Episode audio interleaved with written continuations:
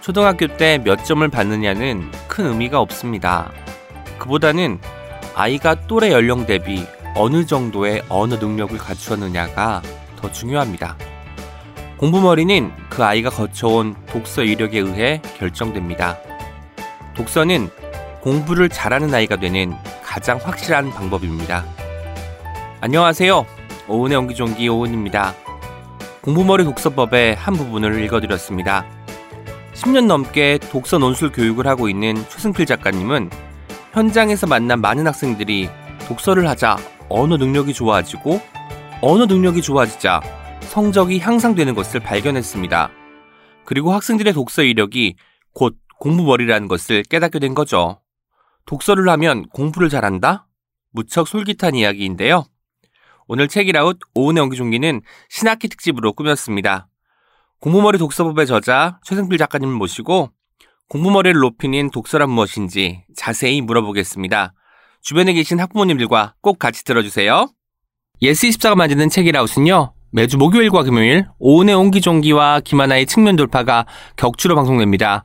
목요일에는 저자와 함께하는 인터뷰 코너, 금요일에는 책임감을 가지고 어떤 책을 소개하는 어떤 책임과 시작은 책이었으나 끝은 어디로 갈지 모르는 삼천포 책방이 격주로 방송됩니다.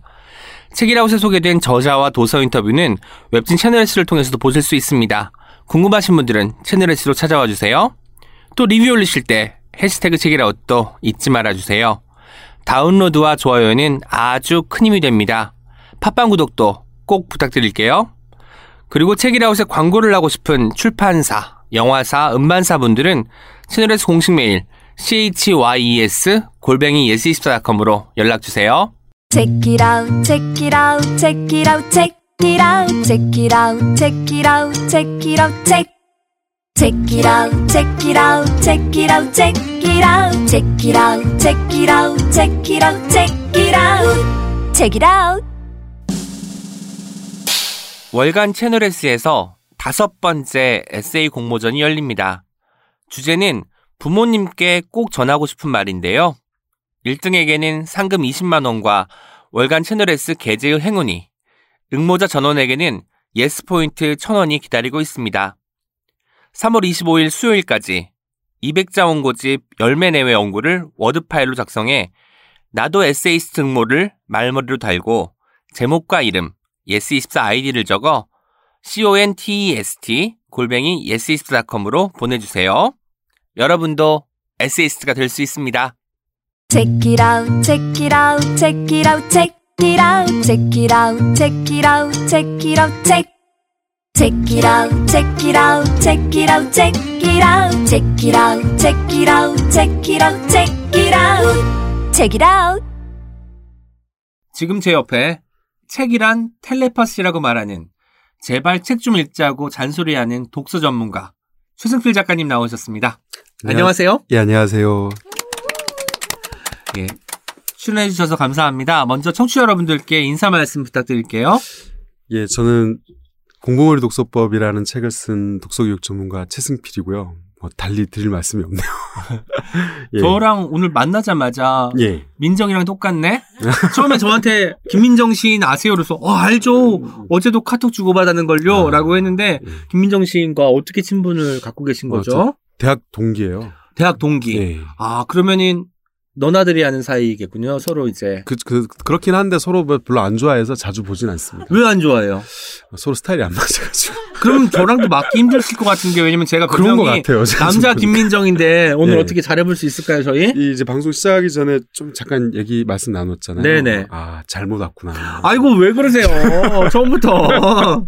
첫 단추를 잘 꿰야 저희가 예, 예. 진행할 수 있는데. 아, 친숙하게 느껴져서. 아, 다행이네요. 어디서 많이 본, 본 분을 본 것 같아가지고. 그럼 편하게. 네. 예, 예. 네, 답변해 주시면 좋을 것 같습니다. 그래서 한 가지 궁금한 게 있는데, 네. 시인분들이 좀 대부분 이런 스타일이신 건가요? 아니면 두 분이 좀 특이하신 그러니까 건가요? 그러니까 두, 특이한 두 명을 만난, 아. 거, 만난 것이니까, 최승필 예. 작가님 뭔가 좀 예. 대단한 인생을 살고 계시는 어, 거예요. 시인 그럼... 중에 제일 이상한 애 두 명을, 남자 오은과 여자 김민정, 아. 아니, 남자 김민정과 여자 오은을 만난 거죠. 어, 예.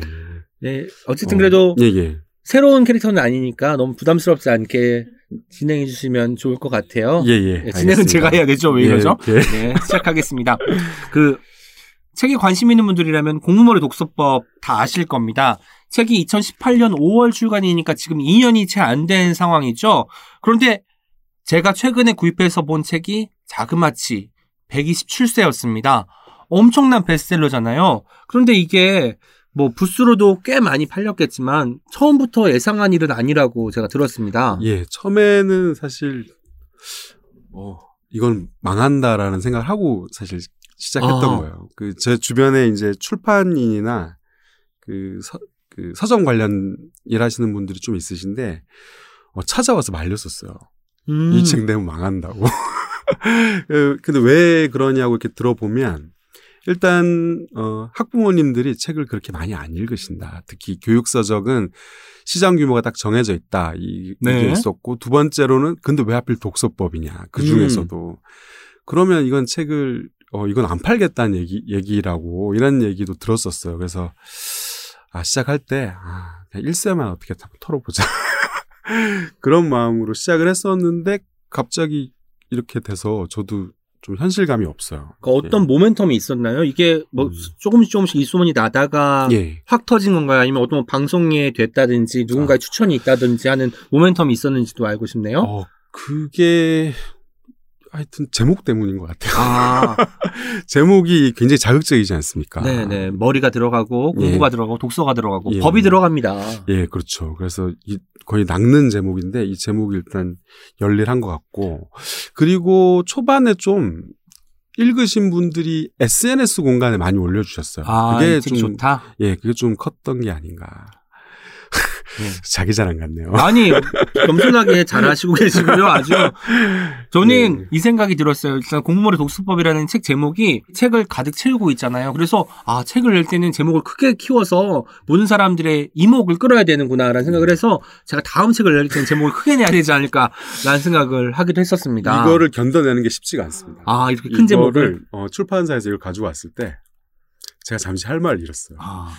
이건 너무 도배인데 생각하면서 어, 안 그래도 제목이 좀 부끄러운데 너무 크게 하는 거 아닌가 이런 생각을 했었는데 아마 시인님은 저보다 더 견디기 힘드시지 않을까 아, 예, 그런 생각이 드네요. 저는 뭐 백이십칠세까지 찍는다고 하면 견디고도 남죠. 아.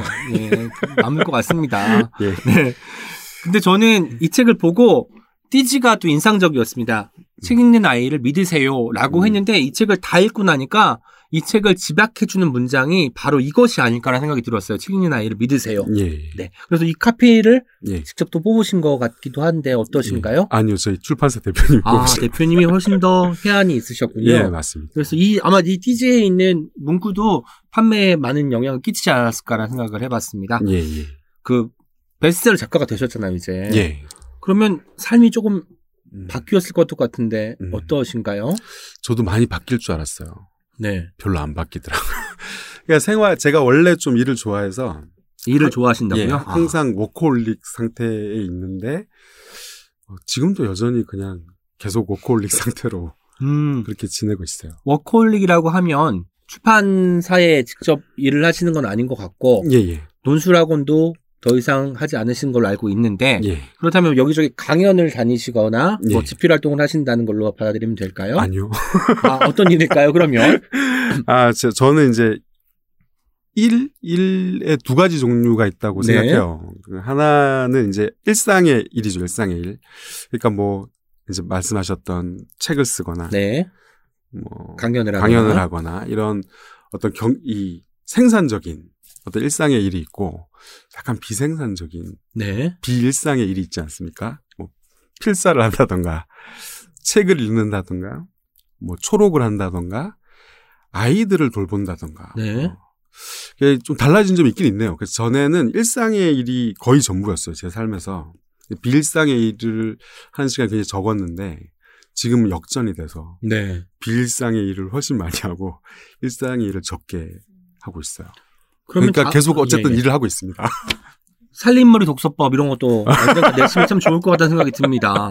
왜냐면 살림에도 정말 머리가 필요하더라고요. 아. 저는 청소 같은 거 할 때 더 어지럽히면서 음. 정수를 하는 스타일이거든요. 그래서 음. 이게 굉장히 생산력이 떨어지고 효율성이 부족한데 음. 이런 책이 나오면 참 도움이 되지 않을까. 근데 그거 쓰려면 제가 살림머리가 있어야 되는데 제가 살림머리가 아, 없어요. 아직 없군요. 네네. 그래서 제가 쓰면 아마 엄청난 욕을 먹지 않을까. 아, 알겠습니다. 네.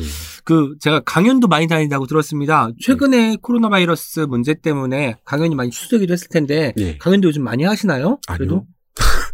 제가 이천십팔 년, 이천십구 년까지 강연을 정말 많이 했었어요. 네네. 좀 많이 하는 날은 한 달에 서른 번이 넘을 적도 있었어요. 그러니까 와. 하루에 세 개씩 뭐 이런 식으로 해가지고 한 달에 서른 번이 넘은 적도 있었는데 처음에는 사실 아시잖아요. 불러주시는 게 너무 감사해서 네. 거기가 어디든 하면서 막 쫓아다녔었는데 그렇게 한 몇 개월 하다 보니까 일상이 엉망이 되는 거예요. 네. 그 제가 어느 날 갑자기 집에 안 들어가고 있는 거예요. 아, 그러니까 뭐, 출장을 가시고 예, 예, 부산에서 사 박 오 일, 뭐 대구에서 뭐 이 박 삼 일, 뭐 이런 식으로 그 제가 빨래를 호텔에서 하고 있는 겁니다. 그래서 그 아이들을 봤는데 너무 낯선 거예요, 애들이. 아, 그래서 이거는 좀 어, 일상을 좀 잡아야겠다 해서 한 이천십구 년 말까지 그렇게 다니다가 네. 아, 이제, 이제 좀 생활을 좀 해야겠다 음. 해서 십이 월부터 강연을 안 다니기 시작했어요. 그래서 지금은 강연을 안 다니고 있는데 코로나가 이렇게 마침 또 마침? 마침 좀 그 예, 부사어를 잘 쓰셔야 될 것 같습니다. 네, 그러게요. 네. 예, 그렇게 된 거죠. 네네. 음. 그러면 당분간은 앞으로도 강연을 하지 않으실 계획인 거고요? 아, 그게 사실 좀 개인적 사정이 있는데 음, 유월까지는 강연을 못 다닐 것 같고요. 네. 그 뒤로 다시 한번 해야지 이렇게 생각만 하고 있어요. 네, 그때는 다시 초심을 다 잡고 불러주셔서 감사합니다. 모두로 가시면 좋을 것 같습니다. 예. 독서를 참 많이 하실 것 같은데 제가 듣기에는 과학책을 그중에서도 참 좋아하신다고 들었습니다. 예. 최근에 읽고 좋았던 과학책이 있으면 한두 권만 소개해 주실 수 있을까요? 보이는 세상은 실제가 아니다라는 책이 있어요. 보이는 세상은 실제가 아니다. 예, 예. 카를로 로벨린가 하는 그 과학자가 쓴 책인데 그분이 책을 제가 한 세 권 정도 읽었는데 다 너무 좋습니다. 지금 읽고 있는 이 책은 그 양자역학에 네. 관한 책인데 이 양자역학 이렇게 얘기하면 뭔가 되게 골치 아프고 이렇게 느껴지잖아요. 근데 이거는 밀레토스 시대 철학자들이 세, 이 세상은 어떤 곳일까 이거를 철학적으로 고찰했던 것에서 시작해서 어, 뉴턴 역학을 거쳐서 아인슈타인을 거쳐서 양자역학까지 네. 인류가 세상에 대해서 과학적으로 고찰해낸 어떤 지성의 역사 같은 책이에요. 그래서 읽다 보면 와 우리가 사는 세상이 이렇게 신기한 곳이었구나. 이거를 피부로 와닿게 느낄 수 있는 예, 그런 책이죠. 와 공통점이 또 하나 발견됐습니다. 제가 대학교 삼 학년 때 양자역학의 기초라는 책을 발견하고 읽게 되었는데요. 예. 그때 이해가 안 되더라고요. 그래서 나한테 부족한 거는 과학적 소양과 이런 능력이구나 싶어가지고 제가 대학원을 공대로 갔었습니다.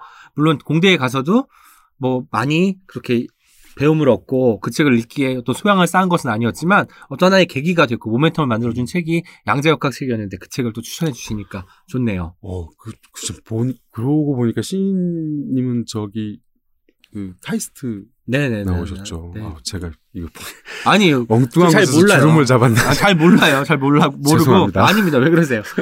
저 그래서 아, 양자역학 듣는 순간 저도 모르게 짜릿한 전율이 아, 나와서 예. 그 말씀드렸던 겁니다. 팟캐스트 예. 우리 가족 공감 독서라는 팟캐스트 진행하고 계시는데 예. 이제 꼭 일 년이 됐더라고요. 예예. 잠깐 팟캐스트 홍보 타임을 갖도록 하겠습니다. 저희 책이라웃 청취자분들이 우리 가족 공감 독서에 음. 이제 가셔서 또 구독 버튼도 누르고 실제로 들으시면서 음. 많은 자극도 받을 수 있게 홍보 좀 잘 좀 해주세요. 아 근데 이게 사실 뭐 대단하게 시작한 팟캐스트가 아니에요. 이게 좀 어떻게 된 거냐면 좀 속사정이 있는데 제가 처음에 이제 책 나오기 전에 강연부터 다녔었거든요. 네, 이 책이 나오기 전부터 예, 강연을 다니셨거든요. 강연을 다니는데 그 들으시는 그 학부모님들께서 너무 집중을 해주시고 질문도 너무 많이 해주셔서 되게 감사했어요. 네. 근데 그래서 항상 할 때는 제가 강연 갈 때 항상 무슨 생각을 하고 가냐면 딱 한 명만 꼬시면 된다. 아. 딱 한 명만 책을 읽게 하면 성공이다. 음. 그 돌아가셔서 아이와 함께 책을 읽기, 읽는 생활을 시작하시면 성공이다. 이렇게 생각하고 늘 나갔는데 강연할 때는 약간 뽕을 맞게 돼요. 아. 여기 계시는 분들 중에 적어도 절반은 그렇게 할 것 같은 막 그 리액션 있잖아요. 네네. 막 해주시면 아, 어, 뭐 대박인데 막 이렇게 생각하다가 집에 이제 돌아올 때 이렇게 보면 돌아가서 되게 많은 난관을 겪으실 것 같은 거예요. 그래서 제가 카페를 만들었습니다. 아, 아 강연을 들으신 분들이 와서 질문, 제 이제 저의 원래 포부는 질문을 남겨주시면 그 질문에 대한 길고 자세한 답변을 제가 다는 거였어요. 네. 하고 한 일주일 뒤에 알았어요. 아, 이것은 불가능하구나. 그렇죠. 하나하나 다 그 다는 시간이 사실 하루의 일부분이 될 수도 있어요. 그렇게 예, 되면. 그래서 이거는 물리적으로 불가능하구나 고민을 하다가 근데 카페 제가 이제 강의를 다니니까 카페로 들어오시는 분들은 많은데 제가 해드릴 수 있는 게 없는 거예요. 네. 그래서 고민을 하다가 아, 그럼 떠들자. 일주일에 한 번씩 정해서 음. 말로 떠들면 한 번에 모아서 말로 떠들면 좀 좀 소통 가능하고 저도 이제 이걸 물리적으로 할 수 있지 않을까 네네. 해서 만든 게 사실 이 팟캐스트입니다. 그래서 아. 처음에는 그냥 우리 카페 회원들이 저희 제 책을 읽고 이렇게 하시다가 힘드실 때 이제 질문을 주시면 제가 아, 제 생각은 이래요 하고 이제 말씀을 드릴 수 있는 그런 창구로 생각하고 시작했던 건데 이게 하다 보니까 이제 어찌어찌 일 년이 됐어요. 근데 음. 주로 다루는 내용은 당연히 독서 교육에 관한 것인데 음, 사실 독서라는 게 문화잖아요. 그래서 이 제 책이 이제 굉장히 어떤 주장을 굉장히 강하게 하는 책이라면 이 팟캐스트는 독서라는 문화에 대해서 네. 같이 얘기해보는 그런 팟캐스트입니다. 그래서 와서 들으시면 뭐 누구에게나 다 통하는 추천 도서라고 할 수는 없지만 또 재밌는 책들에 대한 이야기도 많이 하고 또 독서 교육에 관한 또 실질적인 고민들에 대해서도 이야기를 많이 해요. 그래서 들으시면 뭐 설거지 하시면서 뭐 운전하시면서 이렇게 들으시면 조금은 도움이 되지 않을까 그런 생각이 드네요. 네, 책이라웃 사랑해 주시는 많은 청취자 여러분들 그 공부머리 독서법을 쓰신 최승필 작가님이 진행하고 계신 우리 가족 공감 독서에도 많은 관심 부탁드리겠습니다. 이제 예. 제가 저희가 작가님 소개를 해드리려고 합니다. 잘 아, 들어주세요. 예. 독서 교육 전문가, 베스트셀러 작가, 새 아이의 아빠. 시험 문제를 끝까지 읽지 못할 정도의 책이라고는 거들떠보지도 않았던 전교 꼴찌 초등학생이었다. 하도 공부를 하지 않으니 부모님이 방에 가둬두고 감시했는데 그 긴 시간을 버티고 버티다 끝내 아무것도 할 게 없어졌을 때 방에 있던 삼백 권짜리 문고판 소년소녀 명작을 읽기 시작했다. 중학교 이 학년 때는 결핵성 뇌수막염이라는 만성질환까지 앓았다. 완치까지 오, 육 년이 걸리는 병이어서 양호실을 제 집처럼 드나들고 조퇴를 밥 먹듯이 하고 사실상 입시 경쟁 대열에서 완전히 이탈한 채로 청소년기를 보냈다. 내내 교과서는 펴지도 않고 책만 읽었는데 수능 모의고사나 논술 모의고사 성적이 희한하게 잘 나왔다. 특히 논술 모의고사는 전국 십위권 성적을 받았을 정도. 그러자 슬금슬금 나도 대학에 갈 수 있지 않을까 하는 생각이 들었다. 그렇게 입시 공부를 시작한 게 고삼 여름방학 무렵이었다. 사 개월 동안 밤낮 없이 공부해서 그가 얻은 결과는 수능 전국 상위 사 퍼센트. 최승필이 그럴 수 있었던 것이 칼 세이건의 코스모스 덕분이라고 말한다. 문예창작학과를 졸업한 후 대한민국 사교육 일 번지라고 불리는 대치동에서 학원 강사 생활을 시작했다. 인기 많은 선생님이었다. 첫째 아이가 일곱 살 때 던졌던 사람이 뭐야? 라는 질문에 영감을 받아 아빠가 들려주는 진화의 비밀, 사람이 뭐야를 쓰기도 했다. 이 책은 창비 좋은 어린이책 기획부문 대상을 수상하기도 했다. 집에 텔레비전이 없다. 알아눕지 않는 한 꼭 지키는 일정, 평일 저녁 여덟 시 반부터 열 시까지 첫째 아이와 책을 읽는 일정이다. 나란히 앉아 각자 읽고 싶은 책을 읽는 그 시간이 하루 중에 제일 좋다. 이천십팔 년 여름부터는 학원 생활을 정리하고 경기 남양주에서 집필활동과 주부생활을 병행하고 있다. 그의 꿈은 모든 아이들이 사교육과 스마트폰에서 벗어나 다시 책을 펼치고 책과 함께 성장하는 모습을 보는 것이다. 감사합니다. 와, 부끄럽네요. 여기서 혹시 뭐 잘못되었거나 바로잡고 싶은 부분이 있나요? 예, 그 여덟 시 반부터 열 시까지 아이와 책을 읽는 시간이 가장 좋은 건 사실인데 매일 하지는 못합니다. 아, 뭐 알아눕지 않는 날 꼭 지킨다고 예. 써있지만 음. 알아눕지 않았을 때도 가끔은 지키지 않는다고 하셨습니다. 제가 아까 말씀드렸던 것처럼 집에 없을 때가 꽤 있어, 있어가지고 그때는 못하는 거죠. 음. 예. 그럼 아이들이 실제로 예. 책을 많이 읽나요? 지금 세, 세, 아, 세 아이가 예, 예. 있다고 들었는데 예. 세 아이 모두 책과 가까운 생활을 하고 있는지 먼저 듣고 싶네요. 어, 상대적으로 보면 그렇다고 말할 수 있는데 뭐 절대적인 양이 막 그렇게 많고 그렇진 않습니다. 그게 역시 가르치는 것과 네. 실제로 얘기하는 건 또 다른 문제이기 때문에 그러니까 선생님의 아이로 태어난 아이들이 아이들의 선생님이, 그러니까 아버지, 음. 부모님이 음. 실제로 자기 자식 가르치기가 제일 힘들었다고 말씀하시는 거랑 비슷한 거네요. 그렇죠. 저는 근데 어릴 때 이, 제가 이 책을 읽기도 하고 여기 프로필 읽어드리면서 다시 느꼈던 게 저희 아버지한테 정말 감사하다는 생각이 들더라고요. 저는 아버지께서 책을 아낌없이 다 사주시고 음. 빌려다 주셨어요. 아버지께서 선생님이셨어요. 초등학교 음. 선생님이었는데 물론 제, 제가 아버지한테 뭐 따로 이제 교육을 받거나 하진 않았지만 제가 책을 읽는 걸 좋아하게 되고 제가 이런 이런 책을 빌려다 주세요라고 하면은 그 책을 빌려다 주시거나 사다 주셨거든요. 음. 그것 때문에 제가 독서에 재미를 붙인 게 된 것 같아가지고 아 그때 어떤 머리가 좀 만들어져서 이렇게 사랑부시를 하면서 살고 있지 않을까라는 생각이 들기도 했었습니다. 그런데 만약에 집에 전집이 있었다 라고 하면 안 읽었을 책들이거든요. 음. 그런데 이제 한 권 한 권 이렇게 이제 사탕 빼먹듯이 먹으니까 음. 뭐 읽, 읽으니까 오히려 더 좋았던 기억이 나거든요. 저도 그런 의미에서 저희 아버지한테 감사해요. 네. 제가, 저는 변두리에서 성장을 했는데, 그 학교 갔다 오면, 제 가방을 이렇게 문을 열고 던져요. 음. 그리고 나가서 해가 떨어질 때까지 놀다가. 아, 친구들하고? 예, 예. 그러다 들어옵니다. 초등학교 일 학년부터 사 학년까지 뭐, 계속 그냥 천둥 벌거숭이처럼 살았어요. 제가 육 학년 졸업할 때까지 구구단을 못 외웠거든요. 아. 굉장히 감탄하시네요. 어, 제가 한글을 뗀 게 한 초이 끝날 때쯤, 뭐 그때쯤 한글을 이제 읽을 수 있는 그런 아이가 됐어요. 그럴 정도로, 당연히 공부를 못했죠. 그러니까 저희 아버지께서는, 어, 저 아들이라고 하나 있는 게, 네. 저렇게 진짜 말 그대로 사랑구실을 못할 것 같은 위기감이 드셨던 거예요. 근데 어떻게 뭐 가르치는 방법도 모르겠고, 그때 뭐 사교육이 그렇게 막 있을 때도 아니어서, 네네. 저를 감금하신 거예요. 음. 근데 저 지나치게 생각해 보면 그 감금이 신의 한 수였다는 생각이 들어요. 음. 예. 할 게 없어지니까 이제 삼백 권이 예. 되는 그 소년 소녀 문고 전집을 또 읽게 예. 되신 거잖아요. 제가 처음 감금돼서 한 육 개월간은 만화를 그렸습니다. 그래서 그때 제가 어, 그림 실력이 일취월장해서 지금도 그림 그리는 거 좋아요. 그때 그 경험 때문에 제 인생의 중요한 취미 하나가 그 감금 생활에 의해서 생겨난 거죠. 네. 그림을 그린다는. 그게 이제 육 개월 정도 그리고 나니까, 아, 근데 그렇게 해보니까 알겠더라고요. 저는 그때 꿈이 만화가였거든요. 네네. 저희 때는 막 보물섬, 뭐.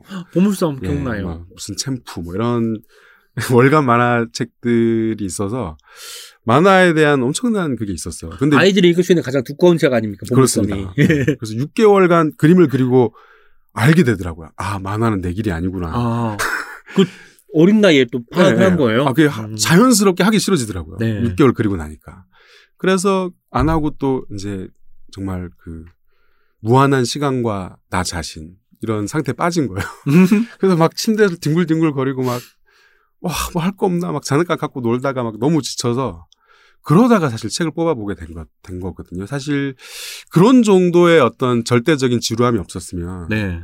그때 제 상태를 생각해 봤을 때 절대 책을 읽을 일이 없었을 거예요. 근데 아. 너무나 절대적으로 지루했기 때문에. 정말 할 일이 하나도 없기 때문에 책을 읽게 만든 예, 예. 아버지의 신의 한 수가 통했던 것 같고요. 예, 예. 근데 삼백 권의 그 소년소녀 명작 중에 기억에 남는 책이 혹시 있을까요? 그 이제 제가 어디 가면 제 첫 번째 인생책이라고 늘 떠들고 다니는 책이 그 플란다스의 개. 네네. 책에도 나오죠. 예, 예. 그 책을 읽고 제가 독서가 어쩌면 일종의 어떤 현상이라는 걸 그때 처음 느꼈거든요. 아, 마음의 고향이 되고 실제로 뭔가 나한테 자극을 줄 수 있다는 걸 느꼈던 예, 거죠?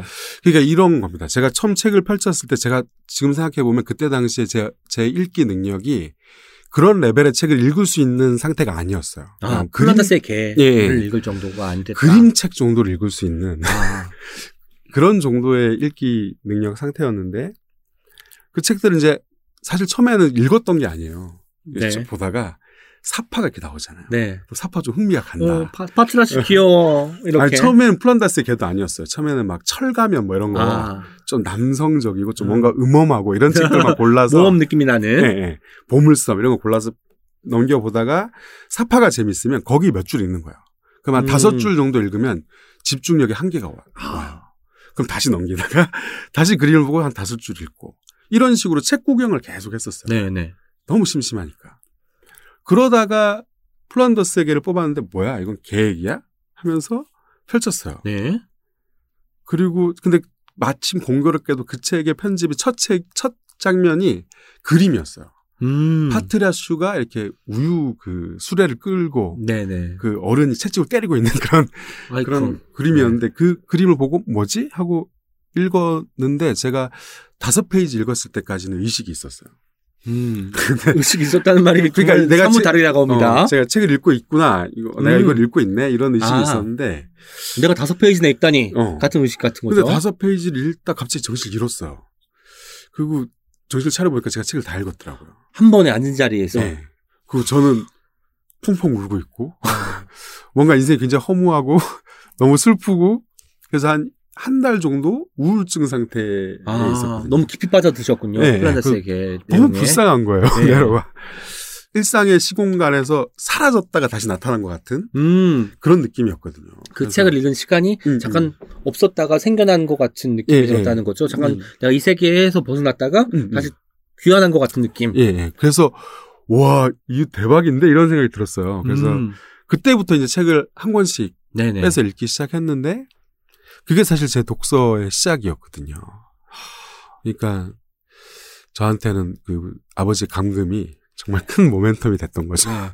어쨌든 책으로 시작했으니까 이런 공부머리 독서법 같은 책을 쓸 수 있지 않았을까라는 생각이 들어요. 그렇지 않았으면 또 책에 대한 관심, 공부에 대한 관심도 없었을 테고 예. 또 문예창작학과에 들어가셨다고 아까 소개를 드렸는데 예. 글 쓰는 걸 좋아하셨기 때문에 가능한 거 아니에요. 왜냐면 실기가 있었을 테고 예, 하다 보니까 음. 어떻게 거기에 진학을 하게 되셨는지 사실은 될까요? 저는 그 고삼 여름방학 때까지는 대학에 갈 수 없다고 생각했었고 갈 생각도 없었어요. 네네. 근데 고삼 일 학기가 됐는데 이제 아이들이 막 상담을 하잖아요. 네. 그 전까지 되게 대차게 아 대학 안 가. 애들이 상담을 받는데 막 불안해지기 시작해요. 음. 어 이제 반년이 지나고 나면 쟤들은 다 대학을 가고 나는 백수로 남겠지. 막 이런 어떤 불안 현실적인 어, 내 인생 어쩔 뭐 이런 불안감이 막 밀려와서 어, 대학 갈까? 근데 제가 제 진로에 대해서 뭐 그렇게 깊게 생각해 본 적이 없어서 어딜 가지? 생각을 하다가 이제 제가 책을 읽다 보면 작가들 프로필이 나오잖아요. 네. 서라벌 예대 문창과 계속 나오는 거예요. 네네. 아, 이런 대학교가 있는 거 찾아본 데 없는 거예요. 이름 바뀌었기 때문에? 네. 네. 그래서 뒤에 봤더니 그게 이제 중대 문창과 아, 여기 가면 책을 그냥 계속 읽을 수 있겠지? 음. 이런 잘못된 판단을 하고. 사실 창작이 아니라 독서를 하기 예, 위해서 예. 들어간 학교라고 말씀드릴 수 있겠네요. 예, 그러니까 이제 책을, 어, 어떤 방해 없이 일삼아 할 수 있는 어떤. 일삼아. 예. 라고 생각해서 이제 거기를 들어가게 된 거죠. 어, 근데 갔더니, 어, 독서보다는. 창작이 더 많은. 음주가 더 많은. 아, 음주. 음주가 더 많은. 뭐, 그때 대학생활이 뭐 다 또 그렇기도 네, 했으니까. 네. 예. 그때 실제로 예. 시나 소설 평론 이런 것들 있잖아요. 장르가 예, 예. 어떤 글 쓰셨는지 여쭤봐도 될까요? 예, 저는 소설을 썼는데 네. 사실 이제 제가 좀 한 가지 에피소드를 말씀드리면 그 동아리가 있지 않습니까? 네. 그런 학과에 가면 동아리에 가면 창작하는 동아리에 가면 이제 방학 되면 무슨 학습 같은 걸 하는데 학습이라면? 학습이라면 이제 어떤 주제를 정해놓고 그 주제에 대해서 같이 이제 뭐 세미나도 하고 아, 뭐 발, 발제 발표도 하고 뭐 이런 건데 물어보는 거 있잖아요. 너는 어떤 주제를 하고 싶니? 그래서 제가 그때 뭐라고 얘기했냐면 천체 물리학을 하고 싶습니다. 그래서 그 어 그 선 후배들 사이에서 저런 이상한 놈을 봤나 오. 문창과에 와서 무슨 천체 물리학을 저는 되게 중요하다고 생각했었거든요. 그게 그 학습 그 창작에도 굉장히 중요하다고 생각해서 얘기했는데 지금 생각해 보면 참 어이가 없긴 한데 저도. 그러니까 그만큼 좀 결이 좀 안 맞긴 했어요. 네. 그래도 김민정 시인도 알게 되고 예. 예, 좋은 친구들 많이 사귀셨을 거 아니에요. 그 좋다는 것은 네, 잘 모르겠습니다. 네. 여러 희한한 친구들을 네. 많이 사귀게 됐죠. 그러니까 칼 세이건의 코스모스 때문에 아마도 그런 소설을 쓰고 싶어 하셨던 것 같은데 예. 코스모스가 끼친 영향이 플란다스의 개만큼이나 컸던 거겠죠? 예예예. 예, 예. 그렇죠. 그 책을 음. 실제로 읽었을 때 굉장히 더디게 읽을 수밖에 없는 책이잖아요. 왜냐면 예. 문장 자체가 쉬운 문장이 아닌데다가 세계 자체도 우리가 인식하고 있는 세계보다 훨씬 더 음. 커다란 이야기를 하고 있기 때문에 예. 천천히 읽으셨을 것 같은데 코스모스 읽을 때 당시의 이야기 좀 해주실 수 있을까요? 아 예. 제가 이제 병원에 입원을 했을 때 그 제가 대구 사람인데 대구는 큰 병원이 몇 개 없어요. 네. 그래서 제가 응급실에 이제 제 그 중학교 이 학년 일 학기 중간고사 때였는데 제가 화장실 갔다 쓰러졌거든요. 네네. 그래서 눈을 떠보니까 막 별이 보이는 거예요. 뭐 여긴 어디지? 하여튼 저희 그때 저희 집에 차가 없어가지고 저희 아버지가 이제 택시를 잡는다고 저를 쇼파 앞 평상에 눕혀놓고 이제 택시를 막 잡고 계셨어요. 그래서 어, 또 눈 떠보니까 병원이고 응급실에 누워 있는데 그때부터 이제 죽는 사람들을 보기 시작하는 거예요. 네. 아이고. 그 오은 시인님께서는 그 술을 많이 먹어서 죽는 사람 보신 적 있으십니까? 술을 많이 먹어서? 예. 아니요. 제가 응급실에서 그걸 봤어요. 어떤 군인이었는데 네. 술을 너무 많이 먹어서 확실히 죽었다고는 건 모르겠지만 실신을 해서 네. 심정지가 와서 막 막 난리가 난 걸 아. 누워서 봤어요. 아, 저럴 수 있구나. 그 어린 나이에. 예.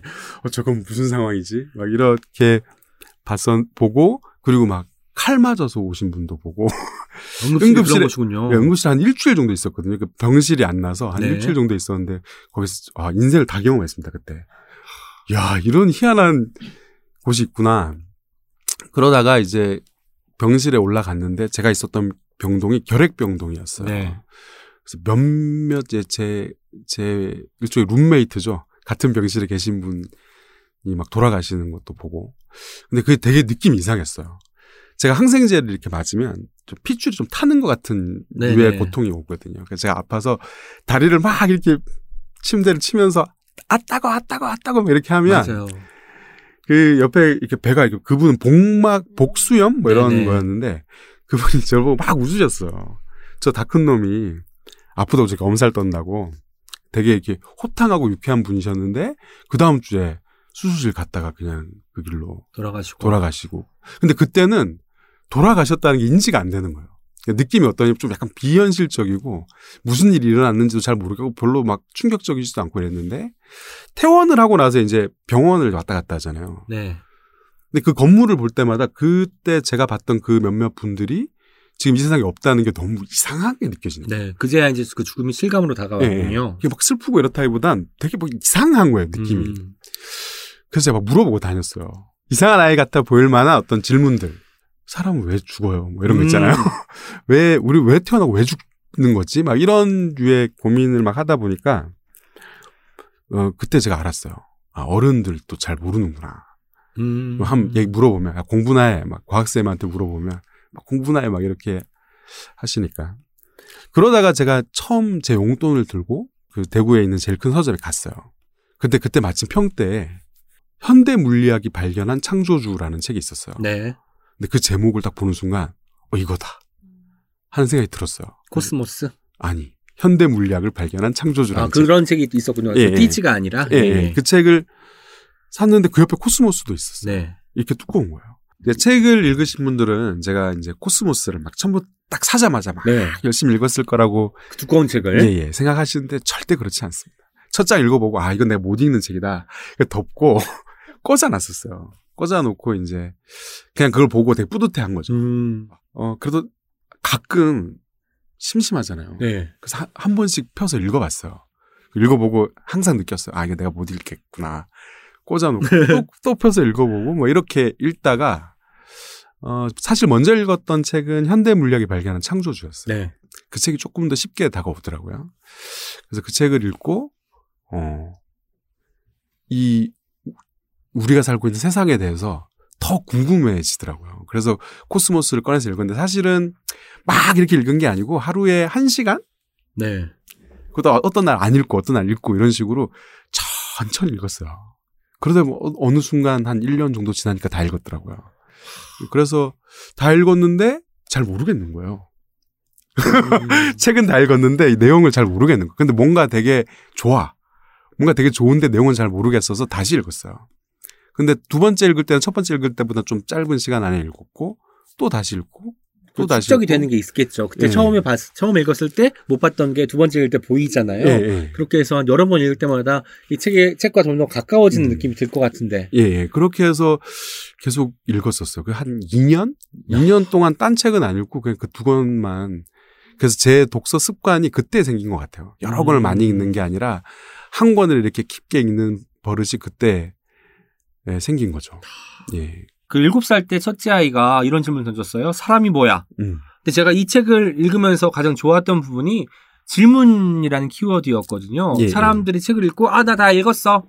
완벽하게 소화했어가 아니라 거기서 파생되는 질문들에 음. 대한 답을 찾아가는 게 또 다른 독서를 또 연결시켜줄 수 있잖아요. 예. 이런 질문을 또 허투루 듣지 않고 기억해 두셨다가 또 음. 책을 쓰셨으니까 이때의 예. 에피소드도 이야기를 좀 해주시면 좋을 것 같습니다. 음. 그 사실은 저희, 저희 제가 애가 셋인데 애가 애 셋이 그 일곱 살쯤에 다 똑같은 반응이 있었어요. 그래서 저는 이제 성급한 일반화를 하면 아마 다른 아이들도 그럴 거야 음. 이렇게 생각하는 부분이 있는데 그게 뭐였냐면 어느 날 갑자기 울어요. 네. 뜬금없이. 그래서 왜 우냐고 물어보면 엄마 아빠가 죽을까 봐. 아. 엄마 아빠가 언젠가 죽는다고 생각하니까 너무 슬프다는 거예요. 어떤 또 책이든 뭐든 통해서 죽음에 대한 것을 접한 음. 모양이네요. 그 정보를. 모르겠어요. 그게 접해서 그런 건지 모르겠는데 하여튼 그냥 어, 너무 슬프다는 거예요. 근데 제가 그랬었거든요. 아, 어릴 제가 때? 어릴 때 저희, 저희 집이 단칸방이었는데 제가 자다가 말고 막 운 거예요. 어, 갑자기 그런 생각이 드는 거예요. 엄마 아빠가 돌아가시면 어떡하지? 음. 너무 슬플 것 같고 저희 아버, 어머니가 일어나셔서 제가 너 왜 울어? 막 이렇게 하시는 거예요. 제가 그 얘기를 했어요. 엄마 아빠 돌아가시면 뭐 이런 얘기를 했더니 갑자기 저희 어머니께서 제 등짝을 풀스윙으로 때리시는 거예요. 어, 정신 차리라고? 어, 재수없는 소리 안 나고 어, 어.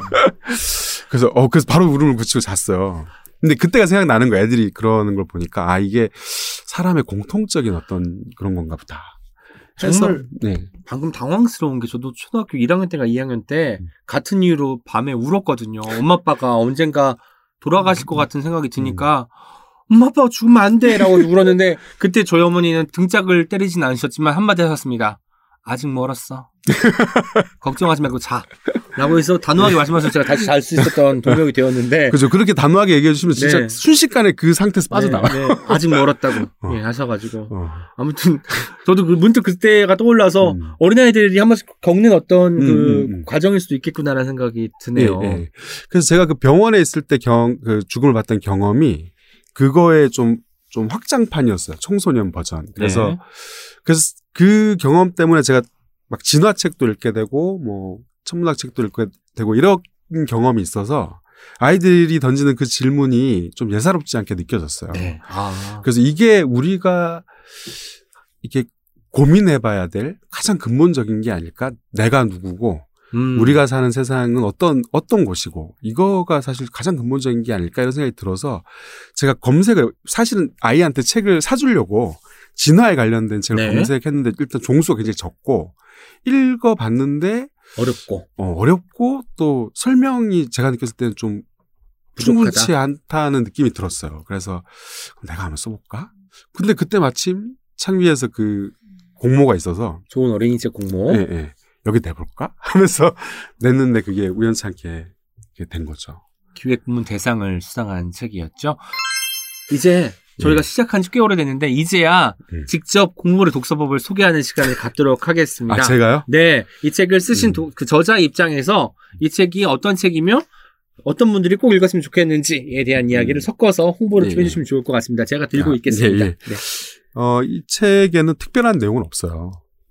이렇게 홍보해도 되나? 특별한 내용이 없는 이렇게 두꺼운 네. 책입니다. 네, 네. 특별한 내용이 없는 이유는 사실은 너무나 다 상식적인 내용들이에요. 네. 그러니까 독서에 관한 저, 뭐 제가 가지고 있는 어떤 대단한 비법 이런 게 아니라 그냥 독서에 관한 아주 상식적이고 기본적인 얘기들을 담았어요. 네. 근데 어떤 위주로 담았냐 하면 부모님들이 혹은 책을 읽는 당사자가 책을 읽을 때 겪게 되는 여러 가지 문제 상황들이 있는데 그 문제 상황들에 대해서 제가 강사 생활을 하면서 이럴 땐 이렇게 하는 접근하는 것이 좋더라. 네. 이런 예들을 얹어놓은 그러니까 독서에 대한 아주 상식적인 얘기에 그런 예들을 얹어놓은 책입니다.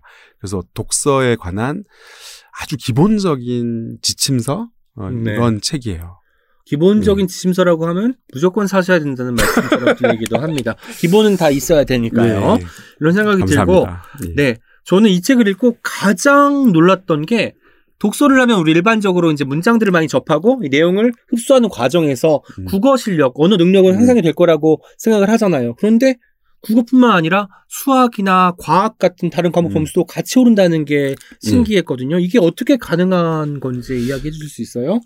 일단은 그 수학을 그냥 예로 말씀드릴게요. 네. 수학이 어떻게 보면 겉보기에 그 언어 능력과 거리가 있는 것처럼 보이는 그런 대표적인 과목이니까, 어, 사실 수학, 언어 능력이 올라오면 수학 실력이 올라온다는 건 교육학에서는 사실 에이비씨 같은 얘기예요. 음. 이, 어, 이게 왜 그러냐면, 이 수학의 논리, 연산 논리라는 것은 우리가 이제 공, 공식 부호로 보잖아요. 뭐 더하기, 빼기 이런 부호로 보니까 이게 언어와 상관없는 것처럼 보일 뿐인 것이지, 사실 그 공식의 부호들은 이 연산 논리라는 건 기본적으로 말로 다 설명이 돼야 되는, 네. 되는 거죠. 그래서 예전에 서술형으로 막 적게, 적게 만들었잖아요. 이게 네, 답이 네. 왜 삼 번인지에 음, 대해서 음. 이야기를 쓰게 만드는 음, 그런 음. 교수법도 있었던 것 같습니다. 예, 예. 예를 들어 덧세, 이게 연산 논리가 쉽다라는 것은 그 부호를 설명하는 문장이 짧고 간단하다는 뜻인 거죠. 그러니까 네. 덧셈이면 A에 B를 더한다. 이게 단 거예요. 근데 연산 논리가 올라간다는 것은 그 부호를 설명하는 그 글이 점점 길어지고 예리해지고 복잡해진다는 거죠. 그래서 언어 능력이 떨어지는 친구들이 가장 크게 겪는 게 뭐냐면, 그 연산 논리를 설명을 해줘도 그게 입력 자체가 안 되는 거예요. 실제로 그 강남 지역에 그런 스페셜리스트들이 계시거든요. 네. 뭐 아파트 한 채 이렇게 해서 입시생만 상대로 하는 수학 선생님들, 이런 분들이 저 같은 사람 보면 그런 말씀을 하세요. 애들 초등학교 다닐 때 책 좀 읽히라고 하라고. 네. 애들이 설명을 해줘도 이해를 못한다고. 음. 아무리 설명해도 이해를 못하고 이게 점점 심해지고 있다고. 그런 분들이 먼저 나서서 말씀을 하실 정도로 이, 이 수학 같은 과목도 언어 능력하고 아주 밀접한 관련이 있거든요.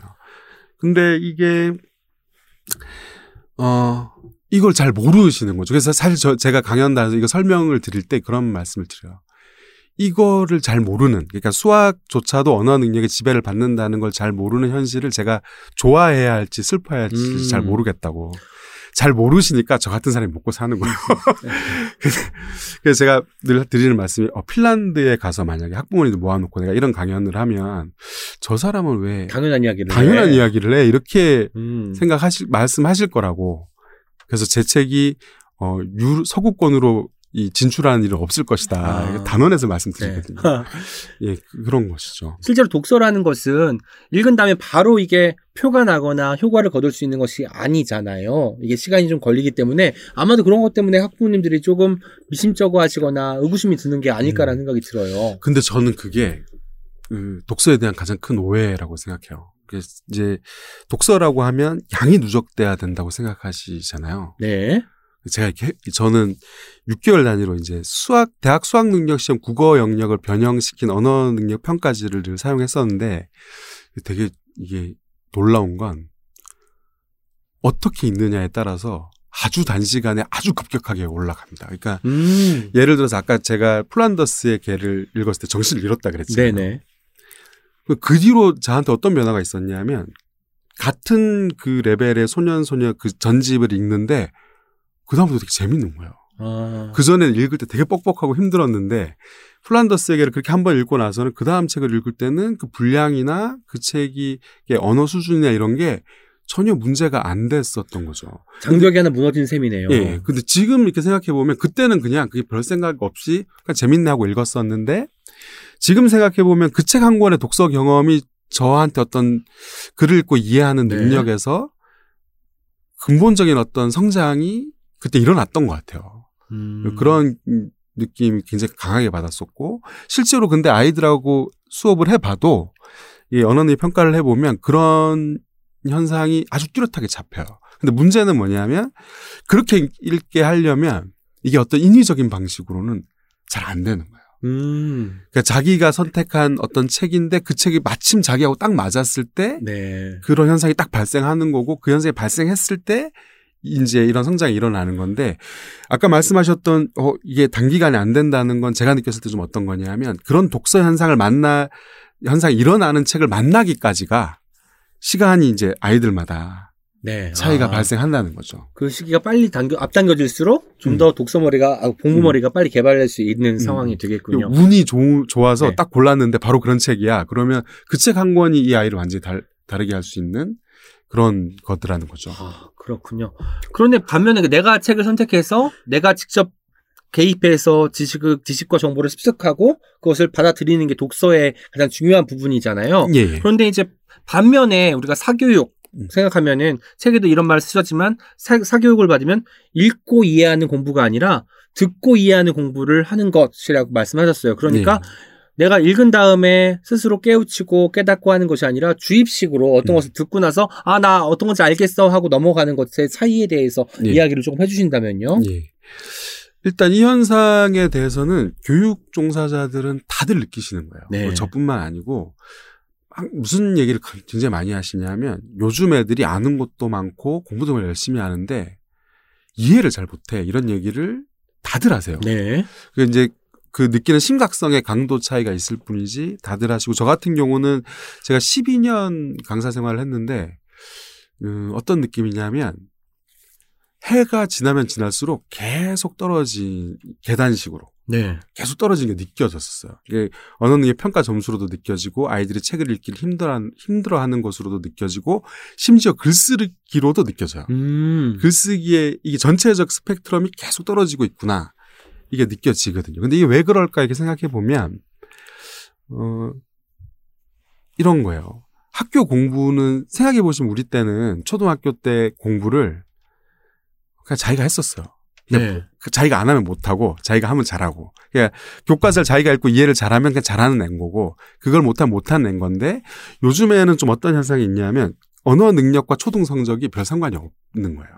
오. 왜냐하면 설명을 충실히 해주시는 어떤 선생님을 만나냐 못 만나냐 네. 이 차이가 성적 결정해버리는 거예요. 그래서 학교가 끝나고 뭐 보습학원이나 이런 데 가서 설명을 잘해주시는 선생님을 만난 친구들이 성적이 실제로 잘 나오거든요. 그래서 이제 초등학교 때까지는 성적이 상위권으로 지탱이 예, 된다, 예. 유지가 된다는 말씀인 예, 거죠? 예. 근데 중학교에 올라가면 이게 이제 더 이상 불가능해져요. 사실은 초등 오, 육 학년 때 이미 불가능해져요. 네. 이 전과목을 설명하는 게 이미 물리적으로 불가능해지는데 그래도 아이가 그 전에 쌓아놨던 지식이 있고 듣고 이해하는 방식으로 쌓아놨던 지식이 있고 공부를 그래도 쭉 해오던 습관이 있기 때문에 오, 육 학년 때까지는 어느 정도 유지가 되는데 중학교 올라가면 많은 수의 아이들이 급격하게 성적이 떨어지거든요.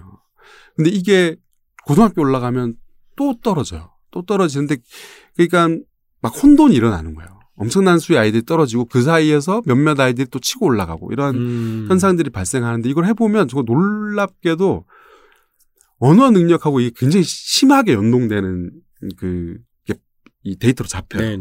그러니까 언어는 높은 친구라고 해서 다 공부를 잘하는 건 아니지만 특히 중학생 올라갈 때 언어 능력이 낮은 친구가 성적이 떨어지는 건 거의 구십 퍼센트. 음. 고등학교에 올라가면 그냥 없다고 보시면 돼요. 아. 언어 능력이 낮은데 공부를 잘하는 친구는 없다고 보시면 될 정도예요.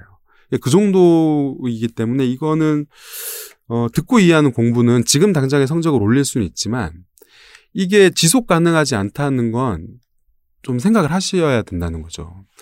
어, 스팟으로 그러니까 예를 들어서 내가 어떤 걸 잘 못해. 그래서 그거에 대해서 이걸 좀 잘하기 위해서 배운다. 네. 단기간 배운 이런 거는 굉장히 큰 효과가 날 수 있어요. 근데 공부 전체를 듣고 이해하는 방식으로 하게 되면 아이들이 공부를 하는 것 자체를 선생님한테 설명 듣는 거라고 음, 인지가 돼버려요. 스스로 앉아서 뭔가 문제를 풀고 고민하고 네. 외란짐을 던지는 것이 아니라 네. 주입된 거기 때문에 네. 그리고 약간 이런 느낌이 들어요. 설명을 잘 해주시고 그걸 듣는 입장에서는 내가 마치 이해를 한 것 같고 안 것 같은 느낌이 드는 거예요. 유사 이해 같은 음, 거죠. 음, 내가 음. 완벽하게 이해한 게 아니라 말로 설명을 듣고 그냥 그 부분만 딱 알고 넘어가는 건데 그 현상에 대해서 완벽하게 다 깨치, 깨치고 있다라고 어떤 착각을 불러일으키는 음. 일으키는 것도 사실이잖아요. 예, 그렇죠. 그래서 그 아이들이 뒤에 이제 갑자기 성적이 떨어졌을 때 본인도 이유를 몰라요. 음. 왜 성적이 떨어졌는지 이유를 모르니까 공부를 더 열심히 하는데 성적이 안 오르고 이런 이제 어떤 상태에 빠져버리는 네네. 거예요. 그럼 보, 옆에서 보고 있으면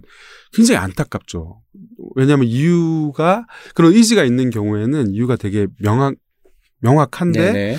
그 그런 것에 대한 진단이 잘 안 되니까 공부를 더 많이 하고 더 많이 하고 이런 방식으로 진행이 돼버리니까 그 결과는 안 나오고 아이들이 좌절하게 되고 네. 이렇게 되는 거니까요. 그리고 틈틈이 초등학교 혹은 취학 전에부터 그 본인이 책을 선택하고 음. 읽고 거기에 대해 이야기 나누는 시간을 꼭 가져야겠네요.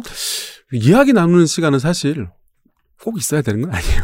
또 부모님들이 힘드니까? 아니 그것도 있고 그 오은 씨님은 네. 그 어릴 때 책 읽을 때 꼭 이야기를 나누셨어요? 아니 이야기를 안 나눴어요. 안 나눴죠. 저도 예. 이야기 나눠본 적이 없어요. 아니 그런데 지금은 음. 그 아이들과 이야기 나누실 것 같은데. 아, 아니에요? 저는 나눠요. 네. 저는 나누는데, 근데 그게 반드시 필요하다고 아. 생각하진 않아요. 중요한 것은 아이가 어떤 책을 만나느냐인 것 같아요. 음. 그러니까 저한테 플란다스의개와 코스모스가 있었던 것처럼 그 친구의 독서를 좋아하는 강도를 끌어올릴 수 있는, 독서 경험을 하게 해줄 수 있는 어떤 책을 만날 수 있느냐.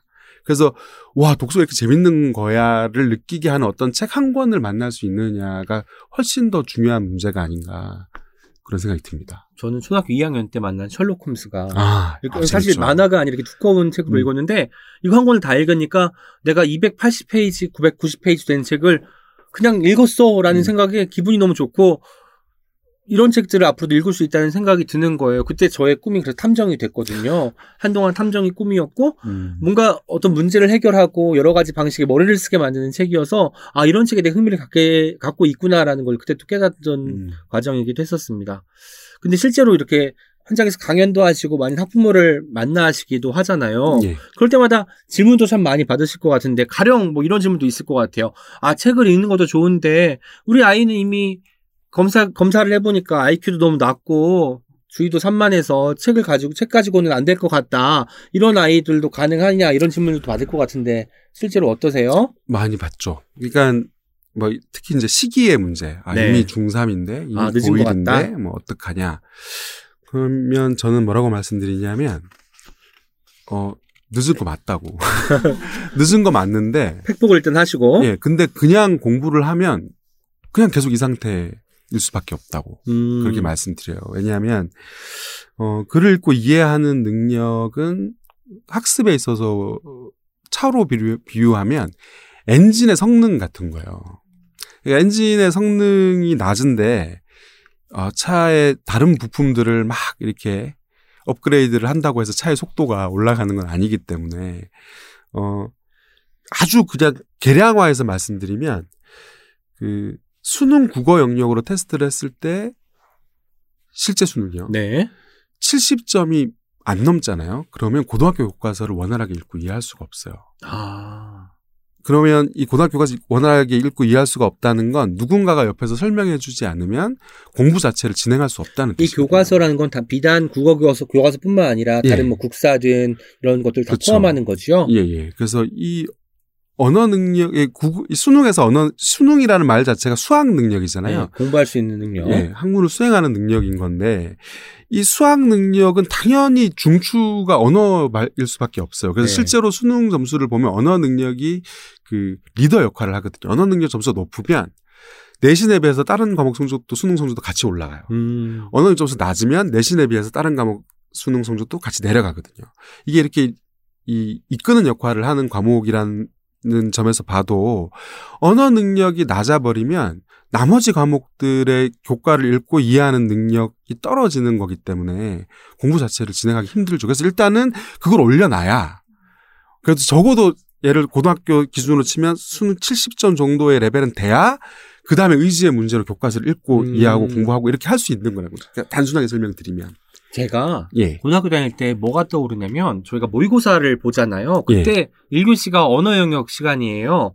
그런데 거의 대부분의 아이들이 일 교시의 시간이 가장 모자라게 생각을 해요. 음. 물론 모든 영역에서 다 언어 능력이 중요하지만 또 일 교시는 읽을 것이 많잖아요. 음, 그렇죠. 이거 해석이 안 되면 이해를 하지 못하면 문제를 풀 수가 없는데 이걸 독해하는 데 시간이 너무 많이 걸리니까 오히려 외국어보다도 언어 영역 시간이 음. 항상 부족하다고 느끼는 아이들이 많았거든요. 음. 이것도 기본적으로 독서가 그렇게 몸에 안 붙은 사람들에게 올 수 있는 현상인 거죠. 그렇죠. 와, 알겠습니다. 저는 이 책을 읽으면서 꼭 해야 될 거 몇 가지, 하지 말아야 될 거 몇 가지를 머리에 새기게 됐어요. 먼저 하지 말아야 될 거 두 가지. 예. 읽으면 안 되는 것, 학습 만화. 이렇게 읽으면 안 된다. 속독이 나왔어요. 예. 학습 만화 하면 뭔가 만화는 재밌고 학습은 공부에 도움이 된다. 음. 라고 하는데 학습 만화에 대한 비판을 많이 하셨어요. 정말 뭔가 절대 안 된다라는 식으로 음. 얘기를 하셨는데 학습 만화가 문제가 뭔가요? 일단은 학습 만화의 가장 큰 제가 느끼는 문제는 이게 초등 독서의 지분에서 구십오 퍼센트 이상이라는 거예요. 이, 아. 이게. 그러니까 이, 이 학습 만화, 학습 만화 자체로만 문제가, 문제가 있다기보다는 다른 독서를 다 말살시켜요. 진짜 독서를, 글책 독서를 이게 음. 다 진공 청소기처럼 다 빨아들여버려요. 동화든 뭐 위인전이든 이런 것이 아니라 그냥 만화, 학습 만화로 습득하는 예, 예. 것이 구십오 퍼센트가 넘기 때문에 예, 예. 이게 너무 그 과중한 비, 비중이다라는 예, 생각을 맞아요. 하신 거죠. 이거는 뭐 전국에 있는 어린이 도서관 휴일에 가보시면 그냥 바로 눈으로 확인할 수 있어요. 네. 백 명이 앉아있으면 백 명이 다 학습만을 보고 있거든요. 실제로. 실제로 베스트셀러 순위에도 보면은 그 네. 아동용 도서나 성소년 도서를 보면은 학습 만화가 베스트셀러 아주 높은 음. 순위에 있더라고요. 예, 예. 일단 이런 저 같은 경우는 개개인을 보는 게 아니라 전체 스펙트럼을 볼 수밖에 없는 직업이기 네. 때문에 이런 현상에 대한 그 굉장한 위기감이 있는 거예요. 네. 그래서 사실 학습 만화를 좀 강도 높게 비판을 했지만 했는데 일단은 학습 만화가 다 나쁜 책은 아니고 그렇다고 해서 예를 들어서 제가 이제 학습 만화와 컨텐츠로서의 만화를 좀 구별해서 네. 강연에서는 설명을 드리는데 어, 컨텐츠로서의 만화가 있어요. 그러니까 학습을 만화라는 그 당정을 입혀서 아이들한테 먹이겠다 이런 게 아니라 이 컨텐츠 자체가 만화라는 형식이 마저 음. 해서 만들어진 책들이 있어요. 예를 들면 뭐 박시백의 조선왕조실록이라든가 네. 먼 나라 이웃나라라든가 이런 책들은 그 책이 갖고 있는 기획 의도와 그 책의 컨텐츠의 형태가 맞아요. 역사는 지식 자체가 또 이야기이기 때문에 네네. 만화라는 컨텐츠하고 아. 맞는 부분이 있죠. 근데 제가 말씀드리는 의미에서 학습 만화는 좀 어떤 책이냐면 예를 들어서 지진에 관련된 학습 만화, 만화다. 네. 그러면 학습 만화는 지진과 관련 없는 어떤 주인공이 등장해요. 음. 어떤 아이와 그 아이가 보통 강아지를 한 마리 데리고 있습니다. 아. 그 아이가 길을 가다가 강아지가 먼저도 예민하게 반응하잖아요. 지진이 네. 오고 있다. 예, 아, 근데 보통 지진이 그렇게, 그렇게 등장하지 않아요. 아, 죄송합니다. 그렇게 바로 등장하면 그나마 괜찮은데, 아. 가다가 이제 강아지가 갑자기 냄새를 맡고 어딘가 가요. 네. 가보면 거기에 무슨 지도가 한 장이 떨어져 있어요. 그 보물 지도예요. 오. 그래서 아이가 그걸 보다가 그 동네에 꼭 하필이면 또 지질학자가 살아요. 사세요. 하필. 어. 때마침. 이 아이가 또 지질학자 할아버지랑 친해. 음. 그래서 갑니다. 가서, 어? 여기 찾아가 보자 하면 이제 그 섬이 이제 일종의 뭐 지진이나 화산이나 이런 섬인 거예요. 네.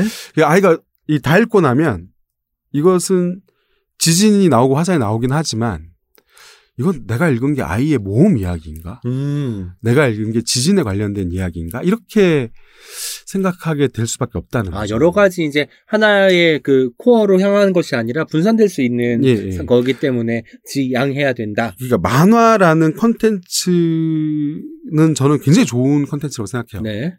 그 상상력을 극대화할 수 있는 장르이고 저도 자, 저 자신도 만화를 굉장히 많이 읽고 좋아하고. 근데 어 그런 학습 만화는 컨텐츠로서의 만화의 재미도 지식을 도모하려고 하기 때문에 그 힘도 없어요. 네. 그럼 지식을 제대로 다루고 있냐면 지식도 제대로 못 다루고 있다는 거죠. 그러니까 표피적으로. 예. 이것도 안 되고 저것도 안 되는 그런 형태가 되게 십상이기 때문에 그런 컨텐츠를 근데 그렇게 해서 그걸 읽고 그것만 읽고 또 글책을 읽으면 그렇다면 저는 그것도 괜찮다고 봐요. 네. 책을 즐기는 여러 요소 중에 하나라고 하나가 될 수만 있다면 그것도 나쁘진 않거든요. 근데 문제는 뭐냐면 그게 어 실제로 어떻게 되냐면 초삼 정도 됐을 때 아이가 학습 만화를 좋아하게 되면 그 전까지는 이런 게 돼요. 야, 글책 다섯 권 읽으면 학습 만화 다섯 권 읽어. 이렇게 제한을 네. 주면 그게 됩니다. 그게 쭉 가면 괜찮아요. 근데 초삼이 되면 이게 확 다 잡아먹어버려요. 음. 글책 한 권에 학습 만화 아홉 권 뭐 이렇게. 아, 비율 자체가 그렇게 달라지기 네. 때문에 중, 뭐 문제가 된다라고 네. 하셨습니다. 실제로 학습 만화를 보면은 이게 보면서 읽는 거기 때문에 술술 넘어가고 금방 내가 한 권을 또 다 읽었다는 생각이 들기도 하잖아요. 약간 마치 음. 책을 읽는다기보다는 잡지 보듯이 설설 그렇죠. 넘기는 느낌이 들어가지고 음. 아마 아이들은 약간 가상의 성취감을 느끼는 것 같기도 해요. 빨리 읽으니까. 그게 약간 광고 보는 거하고 비슷한 것 같아요. 이게 아. 도서관 가서 아이들이 학습 만화 보는 거 보면 일곱 여덟 권씩 쌓아놔요. 네. 옆에 쌓아놓고 엄청 빠른 속도로 페이지를 넘기거든요. 네네. 그리고 넘기고 또 보고 넘기고 또 넘기고 이렇게 읽어요. 근데 그게 보면 이제 그 컬러풀한 그림에 뭐 그 뭐 자기가 좋아하는 강아지라던가 뭐 이런 요소가 등장하니까 그걸 그렇게 소비를 하죠. 예, 그런 식이다 보니까 이게 책을 읽는다기보다는 구경하게 되는 거예요. 음. 사실 좋은 만화책은 그렇게 읽을 수가 없는 거 아시잖아요. 그렇죠. 정말 좋은 만화책을 읽다 보면 너무 감탄이 돼서 이 작가의 상상력이 압도돼요.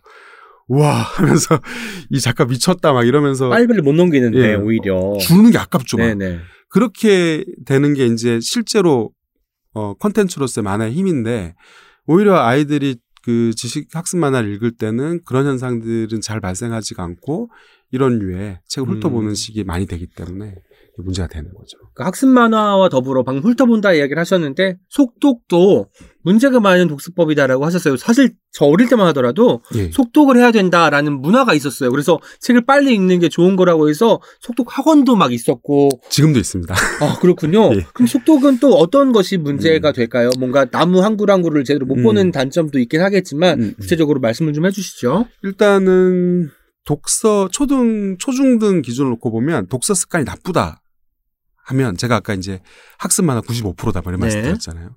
독서 습관이 나쁘다 했을 때 이건 구십구 퍼센트예요. 아. 나쁜 거의 구십구 퍼센트 속독입니다. 속독의 가장 큰 문제는 첫 번째로는 내용 파악이 잘 안 돼요. 음. 이야기를 읽었는데 그 주인공이 무슨 일을 겪었는지를 잘 몰라요. 이런 이제 문제가 다시 말하면 책을 읽긴 읽었, 읽었다고 하는데 내용이 안, 안 들어오는 방식의 독서는 사실 독서가 안 일어난 거죠. 이런 첫 번째 가장 큰 문제는 이거고요. 근데 개 중에 내용 파악을 기가 막히게 하는 속독을 하는 애들이 있어요. 아. 근데 그 친구들을 또 역시 효과는 없어요. 독서가 주는 어떤 효과는 없다고 봐야 되는데 이 친구들은 어떻게 이게 되나 가만히 봐보면 저는 이거를 책을 회뜨면서 읽는다 이렇게 표현하는데 이 척추를 따라서 네. 그 기승전결을 따라서 읽는 거예요. 그러니까 음. 그래서 어떻게 됐다는 거야. 이게 궁금한 거예요. 그래서 어떻게 됐다는 거야. 해서 중요한 사건만 딱딱딱딱딱딱 집어서 딱 파악하고 딱 그래서 한마디로 말하면 이런 거예요. 그래서 살았다는 거야, 죽었다는 거야. 음. 이거가 궁금해서 그렇게 읽는 거거든요. 그 주요 키워드는 다 받아들이고 내용의 예. 어떤 그 골자나 이런 걸 파악을 하지만 사실 그밖에 어떤 가지들은 하나도 보지 못한 채 예. 독서가 끝나는 거라는 거죠. 예, 그러니까 책이란 그러니까 이 친구들한테 책의 재미는 기승전결만 있는 거예요. 음. 그러니까 책이 갖고 있는 그 질감이 있잖아요. 그 두께가 있고 사실 그 두께가 되게 중요한 건데 그건 없다고 생각해 버리는 거예요. 이런 친구들은. 근데 이렇게 한번 독서 습관이 잡히면. 이게 빠지지가 않아요. 음... 빼기가 굉장히 힘들어져요. 그래서 그럴 것 같아요.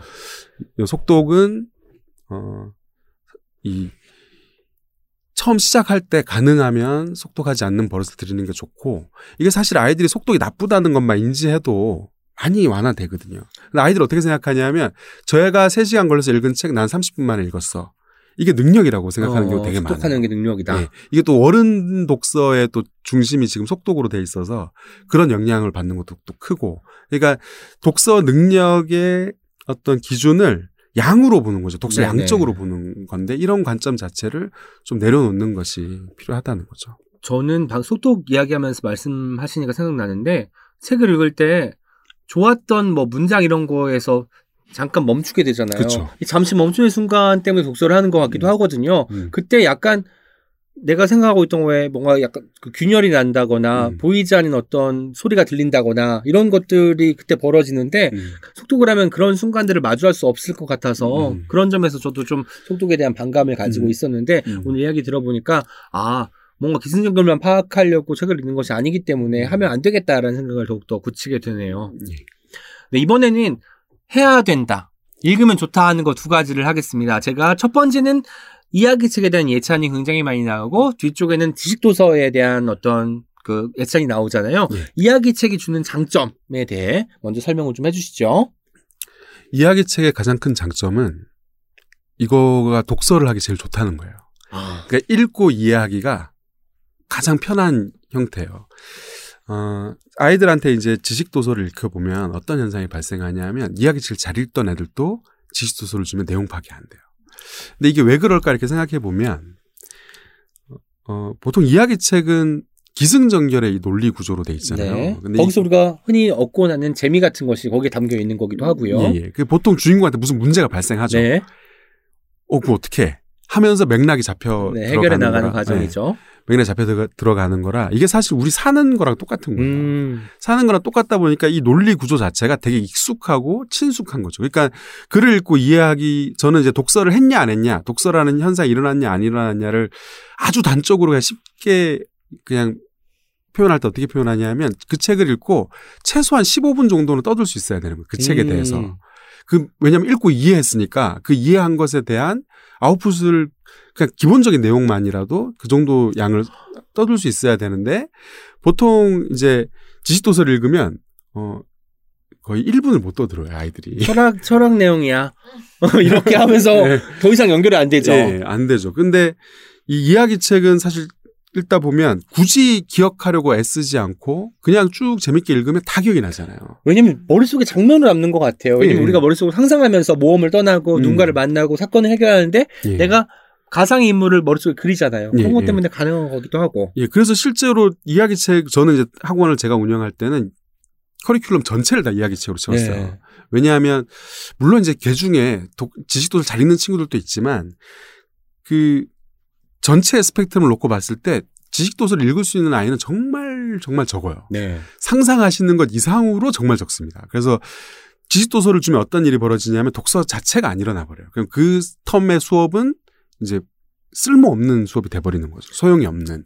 그러니까 읽고 이해하는 경험을 하기 가장 좋은 책이 이야기책이기 때문에 사실 이야기책을 제가 강하게 여기서도 얘기하고 있는 것이고, 그리고 이야기책 자체가 갖고 있는 또 힘이 있어요. 이야기책은 어, 사람에 대해서 이해하게 되고 예, 예. 그, 그 사람 중에 제일 크게 이해하게 되는 건 자기 자신인 것 같아요. 음. 그러니까 보통 이제 책을 읽으면 주인공한테 감정이입을 하게 되잖아요. 그럼 주인공이 어떤 생각을 하고 어떤 판단을 할 때 자꾸 자기 자신에게 대입해 보게 되잖아요. 네. 근데 주인공과 내가 다를 때도 있고 주인공과 내가 싱크로가 높을 때도 있고. 근데 이걸 좀 천천히 생각하면서 이렇게 하다 보면 아 내가 이런 사람이구나 하는 거를 느끼는 순간들이 생기잖아요. 네. 근데 그런 것들이 굉장히 중요하다는 거죠. 삶에 있어서. 저희 책이라웃의 코너 예. 중에 하나가 어떤 책임이라고 저와 이제 프랑스어 엄님, 켈리님이 셋이 이제 책 소개를 하는 코너가 나가거든요. 예, 예. 그러니까 승필 작가님하고 제가 이야기 나오는 게 목요일에 방송이 되고 금요일에는 책 소개하는 방송이 나가는데 그때마다 책을 가지고 와서 저희가 뭐 이십 분씩 떠들어요. 예. 그런데 그런 것들이 도움이 된다는 거죠. 책을 음, 음. 읽고 되책임질하고 다시 그걸 또 소개한다는 것이. 예, 예, 그렇게 그렇죠. 다들 어떤 책을 읽어도 그렇게 이야기를 할 수 있을 음, 만큼을 음. 읽어야 제대로 음. 읽었다고 말씀 드릴 수 있다는 거겠죠. 그리고 책을 정말 재밌게 읽으면 그렇지 않나요? 막 얘기를 하고 싶으시잖아요. 네. 왜냐하면 너무 공감이 되고 이러면. 가령 이런 책. 아 이런 책. 이야기를 하고 싶네요. 부끄럽고요. 근데 이야기책 같은 경우도 그런 어떤 그게 서로 저절로 생겨야 되고 네. 그래서 이 대화를 할 수 있어야 하고 이거는 굉장히 중요한 어떤 그 자체가 의미가 있는 것도 있는 거지만 그런 현상이 벌어진다는 것 자체가 보여주는 신호. 또 굉장히 중요하다는 거죠. 지식도서도 이제 어쨌든 읽고 음. 여러 번 음. 읽고 결국은 소화하셨기 때문에 다음 어떤 단계로 넘어갈 수 있었잖아요. 예, 예. 근데 그 지식도서라는 것을 뭐 모두 다 읽을 수는 없기 때문에 막 강제로 읽힐 수는 없잖아요. 음. 근데 어떻게 하면 좀 관심을 가지게 할 수 있을까요, 아이들에게? 저는 이제 제가 생각했을 때는 초등학생들한테 지식도서를 읽히는 건 굉장히 무모한 일이라고 생각해요. 네네. 어. 아이들이 책을 싫어하게 될 뿐이 음. 대부분의 경우는 아이들이 책을 싫어하게 될 뿐이거든요. 근데 제 경험을 생각해 보면 저, 저 저는 왜 나는 왜 지식도서를 좋아하게 됐지 이렇게 생각해 보면 저는 동물의 왕국이었던 것 같아요. 동물의 왕국. 예. 네. 제가 항상 그렇게 밤늦게 저녁까지 뛰어놀았지만 그 다섯 시 반쯤 되면 꼭 들어왔거든요. 음. 동물의 왕국 보려고. 그럼 그때는 공중파에서 항상 그 시간에 동물의 왕국을 해줬는데 어머니께서 이제 밥을 하고 계시면 저는 그 동물의 왕국을 보고 있는 거예요. 근데 사실 왜 특히 청소년 책 중에 그런 경우 많은데 이렇게 선정적인 책을 아이들이 읽어도 돼요? 이렇게 폭력적인 책을 음. 아이들이 읽어도 돼요? 이런 말씀 많이 하세요. 근데 제가 경험했던 교육 콘텐츠 중에 가장 성전적이고 가장 폭력적인 게 동물의 왕국이에요. 아. 어, 사자가 암사자에게 다가가고 있습니다. 막 이런 네. 거 있잖아요. 그리고 막 물어뜯고 막 사냥하고 막 이러잖아요. 근데 몇 번 제가 충격을 받았던 적이 있었는데 또 한 번은 제가 초등학교 사 학년 때였나 삼 학년 때였나 이렇게 동물왕국을 보고 있는데 상어가 나오는 거예요. 상어. 상어. 과학자들이 이런 얘기를 하는 거예요. 상어는 물고기라서 알을 낳아야 되는데 이 상어는 새끼를 낳습니다. 그것도 한 마리만 낳습니다. 왜 그럴까요? 과학자들은 그게 궁금했습니다. 하고 장면이 바뀌더니 상어한테 그 마취총을 쏴서 임신한 상어를 기절시키는 거예요. 그리고 특수 제작된 철제 침대에 상어를 올려놓고 내시경을 넣는 겁니다. 아. 그래서 제가 이렇게 보고 있다가 내시경을 넣는 장면부터 오 하면서 몸이 앞으로 기울어지는 거죠. 오, 네. 너무 궁금하잖아요. 쭉 들어가는데 그 안에 눈이 껌뻑껌뻑 하는 거예요. 새끼 상어가 그 안에서 부화를 한 거예요. 아. 근데 그 뱃속에 수백 개의 새끼 상어 알들이 있어요. 네. 근데 거기서 어떤 일이 벌어지냐면 형제 자매들이 서로가 서로를 잡아먹는 지옥 도가 안에 펼쳐져 있는 거예요. 어... 그래서 마지막에 한 마리가 다 잡아먹은 마지막 한 마리가 태어나는 거예요. 그러니까 엄청 포악한 거죠. 근데 저희 어머니께서는 아, 제가 교육적으로 굉장히 좋은 자연을 보는 동물의 왕국이라는 컨텐츠를 보고 있을 거라고 생각하고 계셨, 계셨지만 저는 이렇듯 너무나 충격적인 장면을 음. 보고 있었던 거예요. 근데 이 충격 있잖아요. 이 충격이 그러고 이제 지나가면 계속 한 번씩 생각이 나요. 음. 자라는 과정에서 와 그때 그 상어 이러면 생각이 나. 그럼 그렇게 계속 생각이 나다 보면 궁금해지는 거 어느 순간. 그 어떤 계기가 발생이 되면 그런 책을 찾아서 읽게 되더라는 네. 거죠. 그래서 제가 봤을 때는 두 가지인 것 같아요. 그 지식은 활자보다는 어렸을 때는 영상이나 그 직접 거기에 가보는 거. 그게 별거 아닌 것 같지만 뭐 무슨 박물관이나 고, 그 유적지라고 데려가면 아이가 막 거기서 막 아무 상관없는 놀이를 하고 놀잖아요. 근데 그게 막 무슨 느꼈을 때는 아, 괜히 왔나 이런 생각도 들지만 사실은 그 경험이 뒤에 가서 그런 감정들을 만들어내더라는 거죠. 그래서 그런 경험들을 아이들한테 오히려 많이 시켜주는 게 음.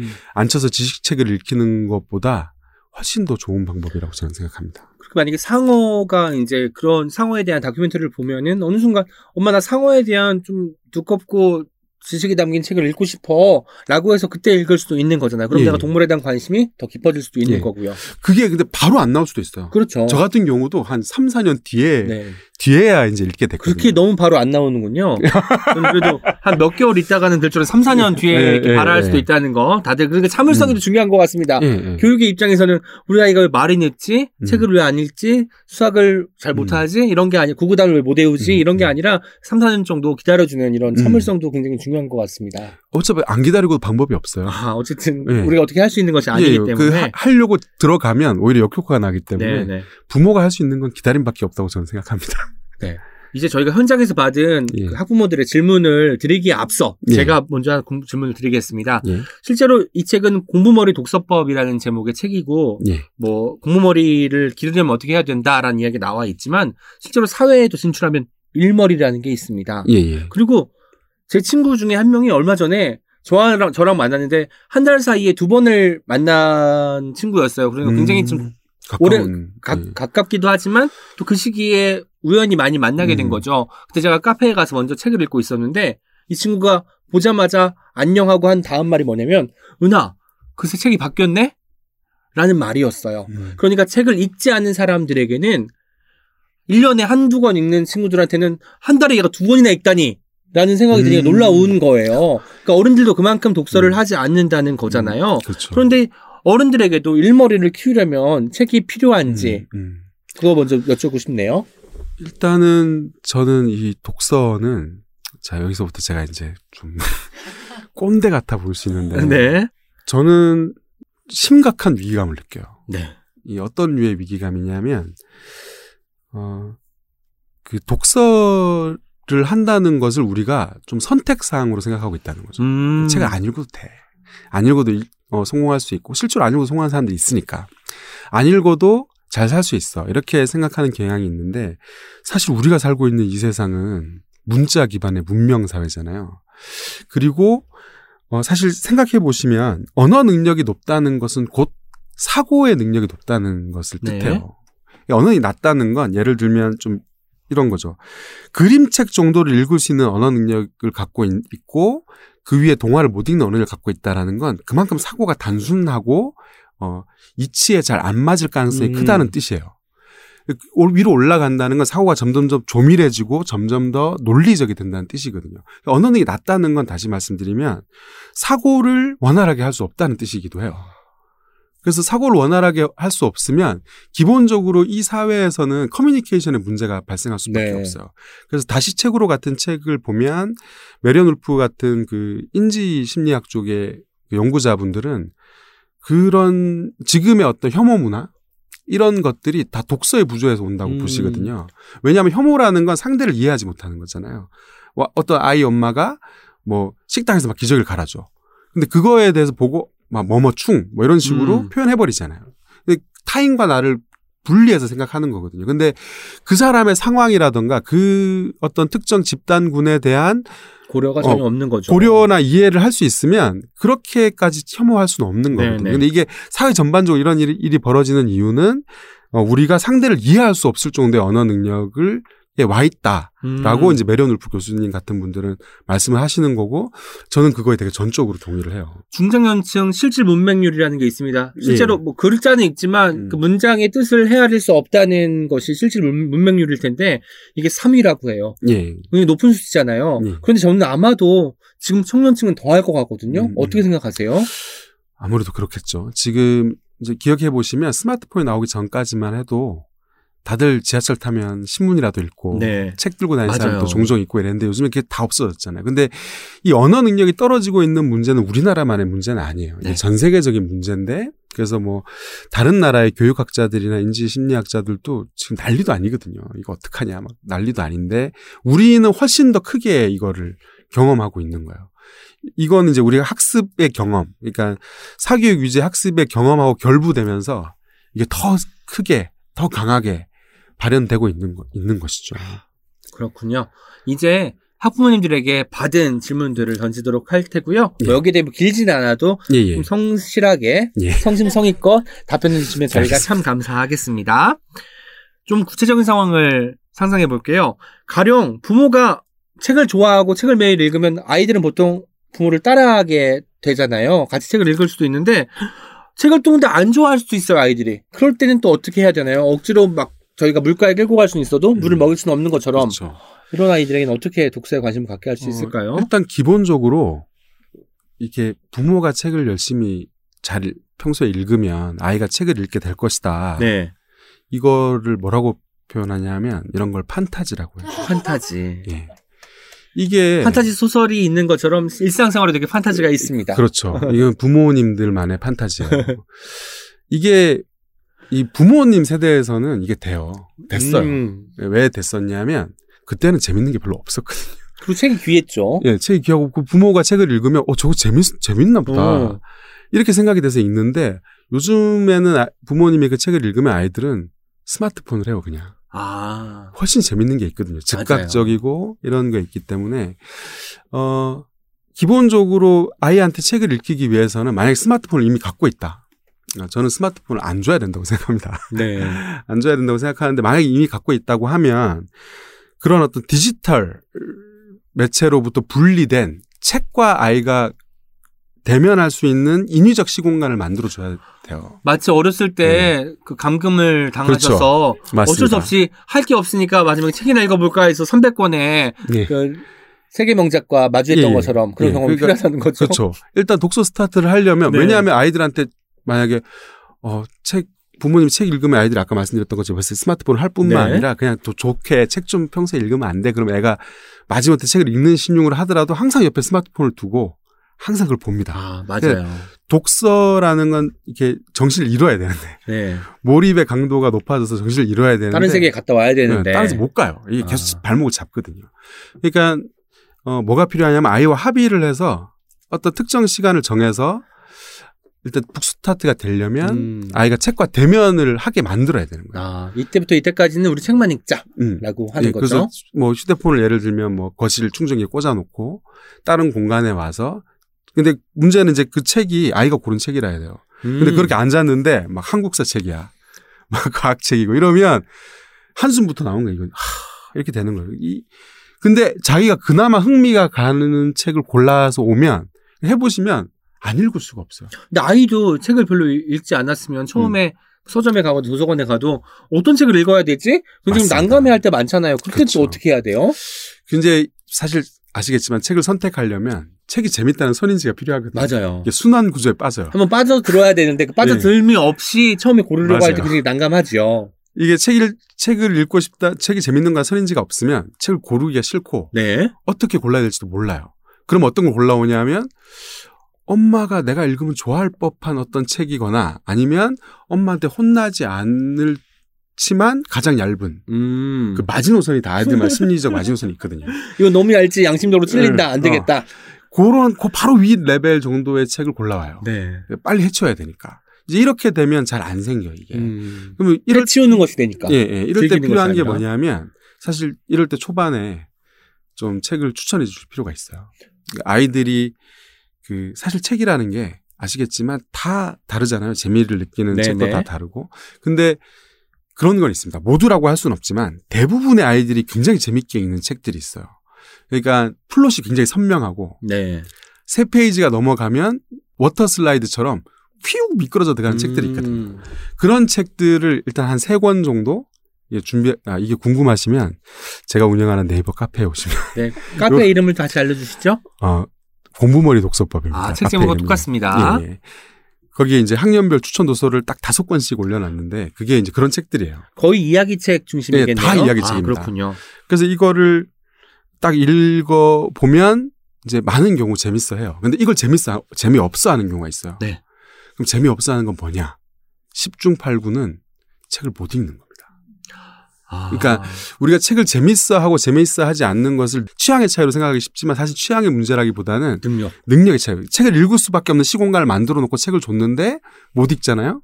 그럼 재미가 없어 이렇게 얘기를 하잖아요. 그럼 무슨 얘기냐면 난 이게 이해가 안 돼 아. 라는 얘기예요. 이거는 사실 우리나라 상위 베스트셀러 목록봐도 알 수 있잖아요. 네. 어, 저는 있어본 적이 없으니까. 저보다 많이 어리셔서 모르실 수도 있는데 한 지금으로부터 한 십오 년 전만 해도 에세이가 베스트셀러 상위를 차지하는 경우는 거의 드물었어요. 네네 맞아요. 그때는 이제 막 정말 스타 작가 뭐 어쩌다 한 권 이렇게 뭐 나오는 경우는 있어도 에세이가 베스트셀러 상위에 늘 이렇게 있는 경우가 없었거든요. 근데 지금 베스트셀러 바로 이 책입니다. 공부머리 독서법 많이 네. 사랑해 주세요. 근데 에세이는 사실 생활 언어로 돼 있어서.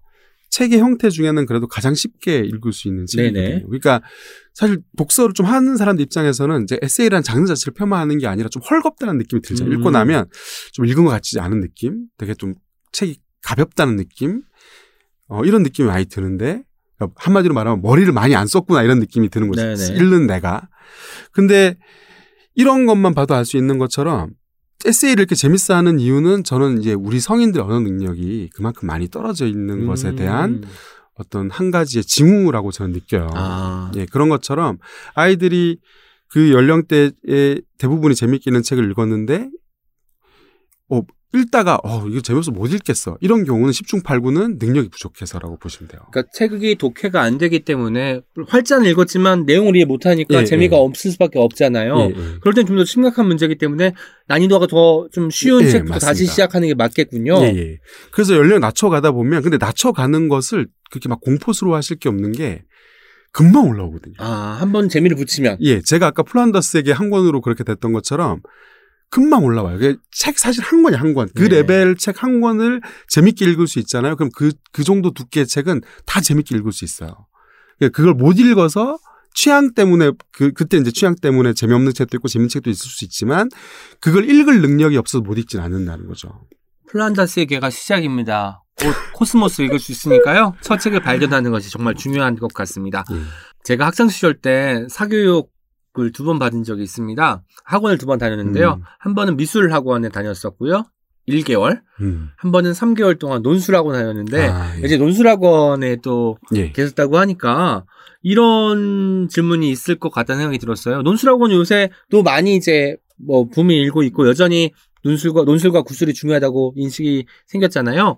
이것만큼은 유의하자 음. 제안을 주신다면요. 왜냐면 현업에 계셨기 때문에 예, 가장 잘 알고 계실 아, 것 같아서. 저는 이런 여쭤봅니다. 질문이 제일 어려워요. 제가 현업 종사자였기 때문에 네. 잘못 입을 열었다가는 문매를 예 문매를 맞을 수 있기 때문에 내부 고발, 고발을 하시라는 음. 게 아니라요 예, 예. 어떤 점을 좀 보시란 보시면 좋겠다라고 예. 이제 생각하시면 좋을 것 같아요. 저는 일단은 기본적으로 모든 사교육은 문제가 있을 때 가는 거라고 생각해요. 음. 그러니까 수, 막 수학을 너무 못한다 어떤 네네. 지점을 그런 문제를 해결하기 위해서 가는 것이고 논술학원 역시 마찬가지로. 어, 책을 너무 못 읽는다. 네. 이럴 때 가는 겁니다. 근데 아이가 자기 연령대의 책을 재밌게 읽고 있다면 굳이 논술학원을 갈 필요는 없죠. 아. 그래서 어, 논술학원에서 효과를 볼 수 있는 케이스는 저는 딱 두 가지라고 생각해요. 방금 말씀드렸던 것처럼 아이가 자기 학년 때 책을 못 읽을 정도로 언어가 낮아요. 네. 그럴 때는 상담을 하실 때 어, 강사님한테 전 딴 건 다 필요 없어요. 책만 읽게 해주세요. 음. 책 읽는 애가 됐으면 좋겠어요. 이러면 강사 선생님들의 표정이 굉장히 안 좋아지실 거예요. 네. 그게 제일 힘들거든요. 아. 그거는 또 엄청난 강사 입장에서는 엄청 힘든 도전이기도 업무, 하고 업무가 하고. 되는 거죠. 품도 많이 들고. 어쨌든 요럴 때 이제 효과를 볼 수 있고, 또 다른 한 가지 효과를 볼 수 있는 케이스는 책을 너무 좋아해서 논술학원에서 읽어오라는 책이 아이가 있는 여러 권의 책 중에 한 권일 수 있는 아이. 음. 그런 경우도 굉장히 큰 효과를 볼 수가 있어요. 왜냐면 그 책들을 서로 이제 결합시켜가지고 새로운 음. 어떤 이야기를 만들 수 있기 때문인가요? 그런 것도 있지만 기본적으로 저는 독서는 어, 일종의 항해 같은 거라고 생각하거든요. 네.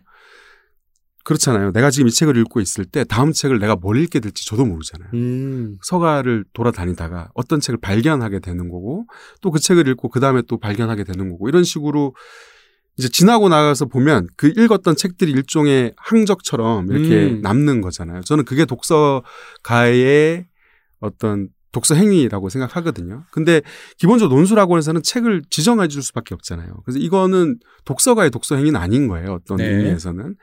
그러면 만약에 논술학원에서 주는 책이 아이가 읽는 책의 전부면 이 아이는 독서 생활을 하고 있지 않은 거예요. 어떤 의미에서는. 그러니까 독서 생활을 할 그렇게 돼버리면 오히려 이게 아이가 평소에 재밌게 읽고 있었는데 논술학원에 보냈더니 논술학원에서 정해준 책만 읽어 이러면 오히려 역효과가 발생한다고 보는 게 맞거든요. 네.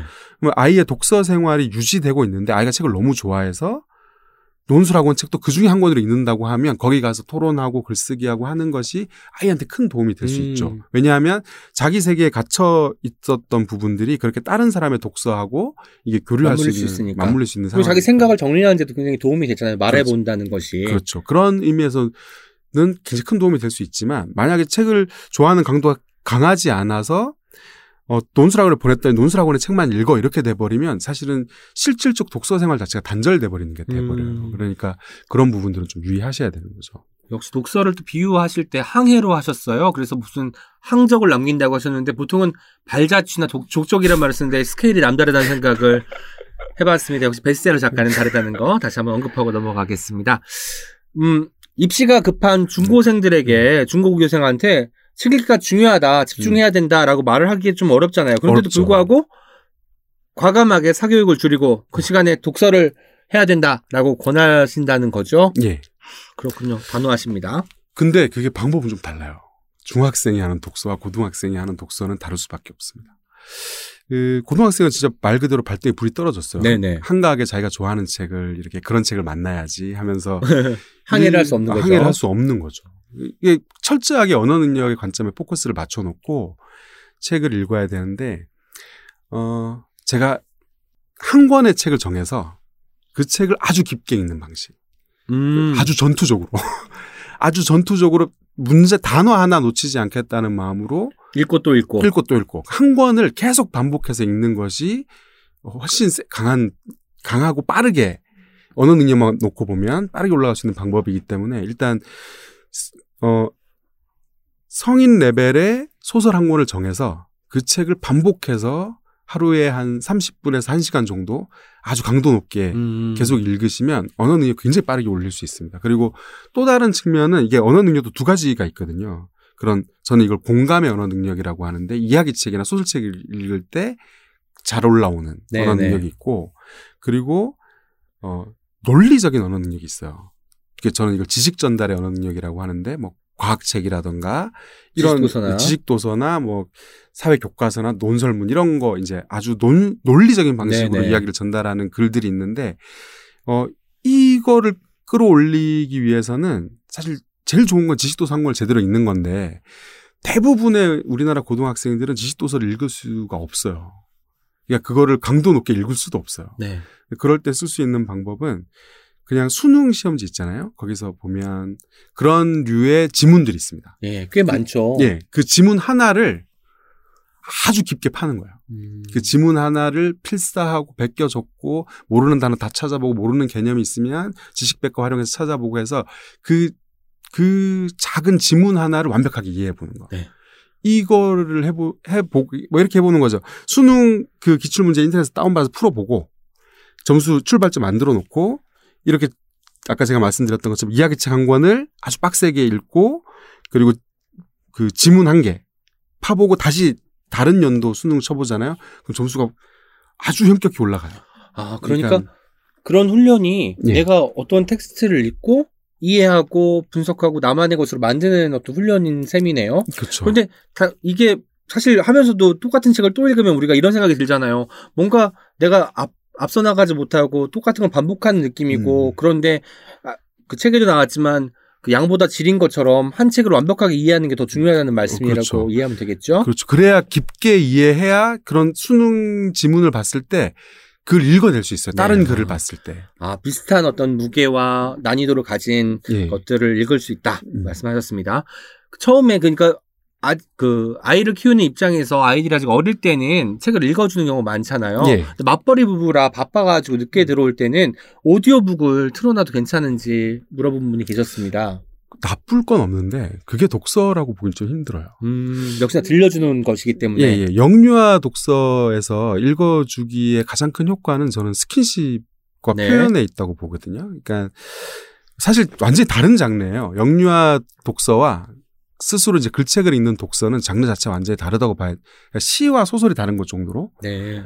다르다고 봐야 되는데, 어, 영유아 독서에서 핵심은, 음, 아이와 부모가 하게 되는 책 대화에 저는 있다고 보거든요. 만약에 강아지 똥을 읽다 보면 애가 소달구지가 뭐야? 음. 이렇게 물어보면 이 그림에 있는 데 한번 찾아볼래? 라고 하던가. 이런 식의 어떤 간단한 대화부터 시작해서, 어, 아이가 예를 들면 뭐 선녀와 나무꾼을 읽어, 읽는데, 아, 금도끼, 은도끼를 읽는데 금도끼, 은도끼에서 서, 산신령이 나타난 장면이 되면 애들이 막 장난감 갖고 와서 그거 들고 막 이렇게 하잖아요. 근데 그런 표현들이 사실 굉장히 중요하거든요. 이게 어, 아웃풋의 기초를 다지는 그리고 자기를 표현하는 방법을 배워가는 아주 기본적인 거라서 이런 것에 의미가 있기 때문에 그런 어떤 오디오북을 트는 게 나쁘진 음. 않지만 그게 독서라고 보기엔 좀 힘든 부분이 있는 거죠. 그렇군요. 그 작가님의 자녀가 유치원생 초등학교 저학년일 때 예. 가장 중요하게 생각한 부분이 어떤 것이었는지 여쭤본 분들 계셨고요. 예. 이것만큼은 꼭 실행에 옮기시라고 말씀해주고 싶은 것이 있는지 추가 질문 주셨습니다. 음, 아이가 책을 읽고 있지 않다면 혹은 책을 읽고 있지만 다 모두 학습만을 읽고 있다면 네. 아이가 책과 대면할 수 있는 하루 한 시간을 꼭 마련하시라는 거. 아. 그리고 그 공간에 꼭 부모님이 들어가셔서 부모님은 부모님의 독서를 하시라는 거. 그, 그거 딱 하나 말씀드리고 싶네요. 그리고 책에서도 등장하지만 그거에 대한 보상을 좀 음. 하는 게 좋겠다고 말씀을 하셨습니다. 어떤 식의 책을 한 권 다 읽고 음. 거기에 대한 뭐 자기만의 어떤 그 정리랄지 이런 것까지 마친 음. 친구에게는 어떤 보상을 해주면 좋을까요? 그거는 아이들마다 다 다른 것 같아요. 아. 그러니까 책을 막 굉장히 좋아하는 아이들은 보상 줄 필요가 없어요. 아, 자기가 읽고 싶어서 읽으니까. 그러니까. 어. 이거는 어, 부모가 아이의 특징, 그, 그리고 그런 경우가 있어요. 아이가 책을 싫어해서 야, 너 책 한 권 읽으면 뭐, 그 독서 퀴즈에서 맞추면 엄마가 뭐 해줄게. 그렇게 하다가 뒤에 가면 지가 재밌어서 막 읽잖아요. 음. 그, 그 조건 처리하셔도 돼요.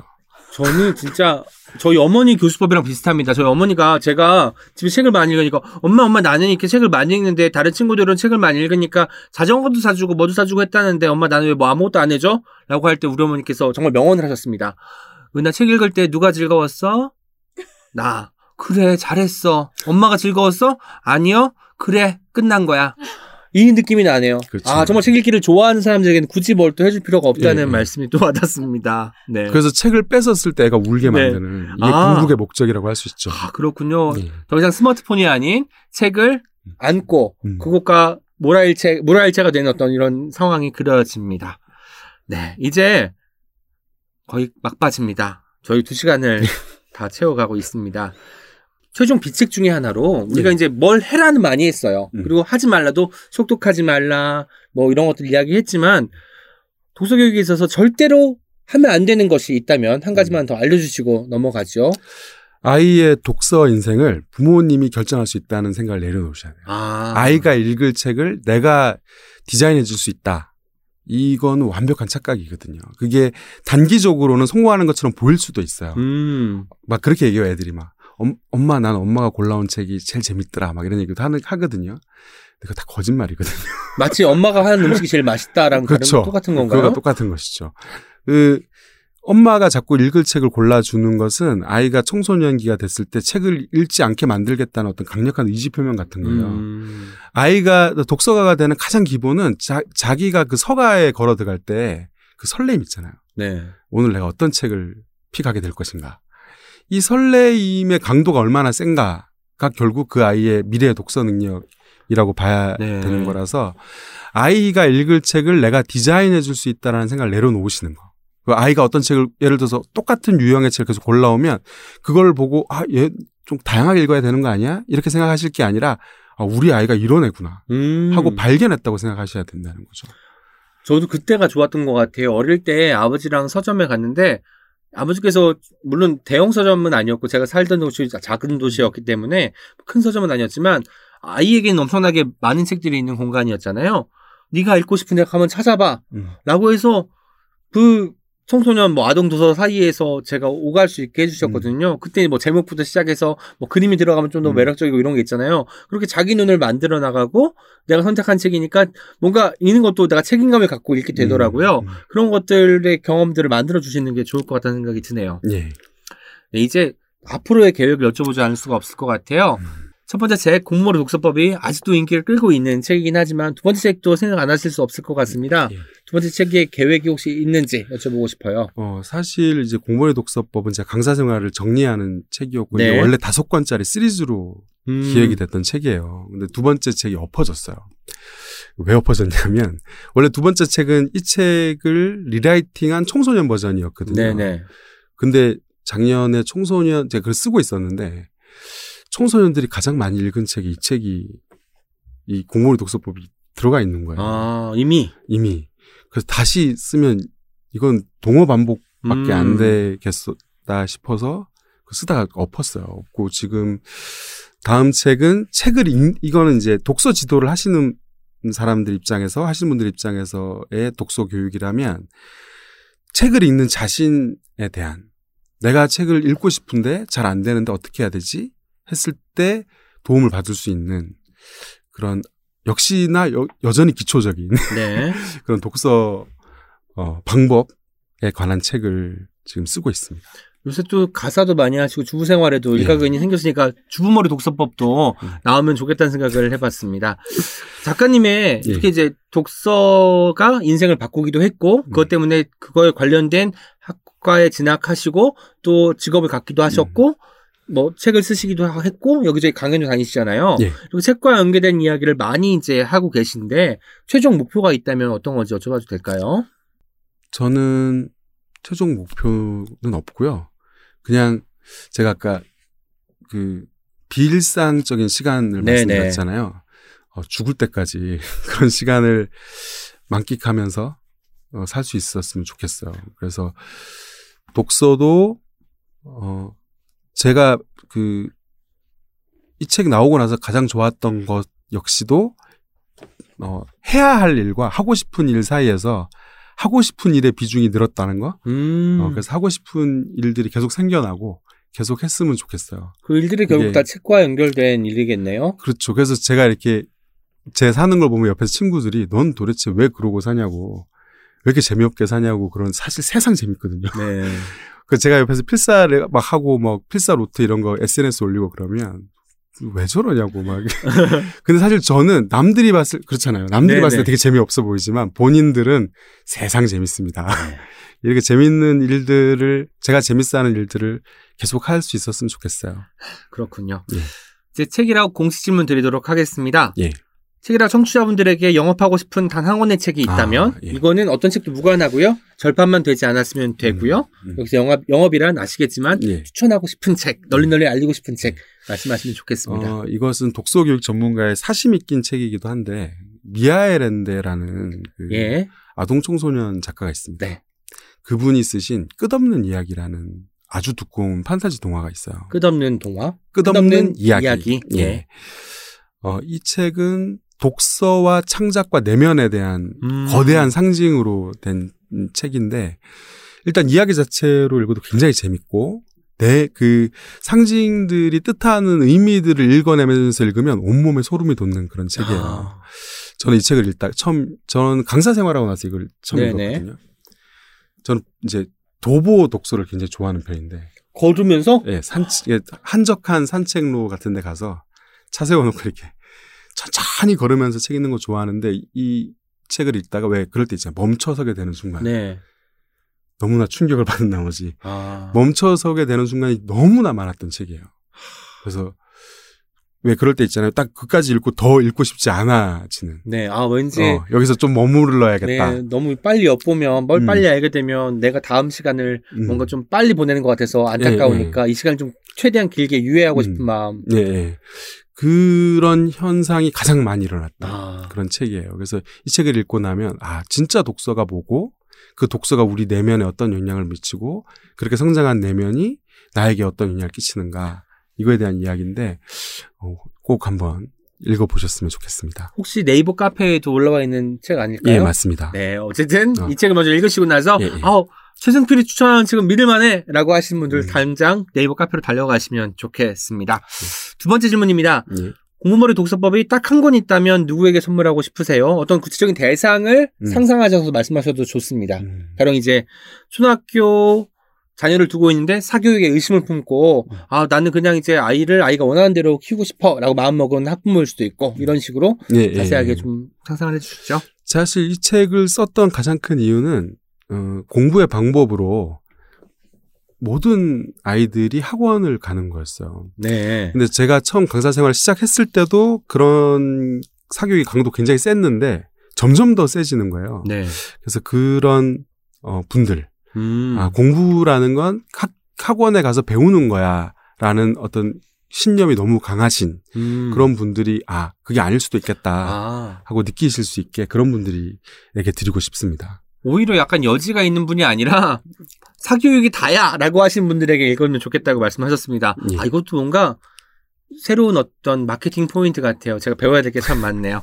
네, 세 번째 질문입니다. 예. 만약 다시 태어난다면 그때 꼭 해보고 싶은 직업은 뭔가요? 저는 연극 배우요. 연극 배우? 예. 이유는 여쭤봐도 될까요? 어, 그냥 되게 재밌을 것 같아요. 음. 어, 그게 어떤 극 중에 다른 인물이 돼서 관객과 호흡하면서 이렇게 연기를 할 수 있으면 정말 재밌을 것 같습니다. 여기가 지금 무대라고 생각하고 저랑 연극 한번 해보시죠. 아 싫어요. 제가 이 생에 그걸 못하는 이유가 너무 부끄러움이 많아요. 네. 그래서 못하는 거기 때문에 다, 내 다음 생에서는 좀 뻔뻔하게 태어나서 연극 배우를 꼭 아니 해봐야겠어요. 아저씨. 아니, 제가 연극 제가 안 되네요. 죄송합니다. 네. 문 닫도록 하겠고요. 네. 네. 이제 마지막으로 오늘 책이라웃 네. 오은의 옹기종기에 출연하신 소감과 함께 청취자분들에게 인사 말씀 부탁드리도록 하겠습니다. 제가 어디를 가도 제가 제일 못하는 게 말 짧게 하는 거거든요. 네. 또 여기 와서도 또 주저리 주저리 길게 얘기해서 여러 무리를 일으킨 것 같아서 죄송하고 어, 일단 편하게 해주시고 또 편하신 거 맞죠? 예, 저의 그 제가 별로 안 좋아하는 동기이긴 하지만 그 동기하고 또 친한 분이시기도 해서 이제 반갑게 즐겁게 잘 녹음했습니다. 그 뭐 이 방송 들으시는 청취자분들은 뭐 제가 굳이 말씀 안 드려도 다 책을 즐겁게 읽으시는 분들일 테니까 그 독서 생활에 그 어떤 책이라도 다 의미가 있으니까요. 다 재밌게 잘 독서 생활 영위하실 수 있으면 좋겠습니다. 네, 별로 안 좋아한다는 말을 계속 반복해서 하시니까 얼마나 네. 좋아하시는지 알 것만 같습니다. 아... 오늘 최승필 저자님 모셔서 저희도 정말 즐거웠고요. 여러분 즐겁게 책 읽읍시다. 감사합니다. 감사합니다. Check it out, check it out, check it out, check it out, check it out, check it out, check it out, check. Check it out, check it out, check it out, check it out, check it out, check it out, check it out, check it out, check it out. 영어학원 때문에 책을 빼앗지 말고 수학 문제 때문에 독서를 미루지 마세요. 아이가 공부를 잘하길 원한다면 독서를 제일 앞자리에 두세요. 최승필 작가님의 말인데요. 책을 너무 안 읽는 아이, 너무 책만 읽는 아이, 아이의 독서 교육에 대한 고민은 거의 모든 부모님들이 갖고 계실 것 같습니다. 오늘 최승필 작가님의 이야기가 그 고민에 속 시원한 대답이 되었기를 바랍니다. 자, 이제 여러분의 목소리를 하나하나 들어보는 댓글 소개 시간입니다. 오늘도 프랑스어 엄님과 켈리님 함께합니다. 안녕하세요. 안녕하세요. 켈리입니다. 네, 안녕하세요. 프랑스어 엄입니다. 반갑습니다. 반갑습니다. 네, 반갑습니다. 출근하는데 네. 진짜 대중교통에 사람이 없더라고요. 맞아요. 저도 앉아서 올 거라고 생각 못 했는데 음. 너무 편하게 앉아서 왔습니다. 어. 지금 네. 아직도 코로나 바이러스 네. 문제가 아직까지 해결이 되지 않은 상태이기 때문에 음. 거리에 사람이 많이 줄어든 것이 느껴지네요. 네, 네. 저도 한 달 전만 해도 출근할 때 음. 마스크를 착용하신 분들이 한 팔십 퍼센트 정도였으면 네네. 지금은 정말 구십오 퍼센트. 맞아요. 맞아요. 정말 안 쓰면 눈치 제가 지난주에 한 번 하루 정말 깜빡해가지고 어. 안 하고 온 거예요. 네네. 출근하는데 그래서 지하철에서 눈치 보여 보여서 목도리로 이렇게 입 막고 어. 고개 푹 숙이고 음. 출근했던 적이 있습니다. 네.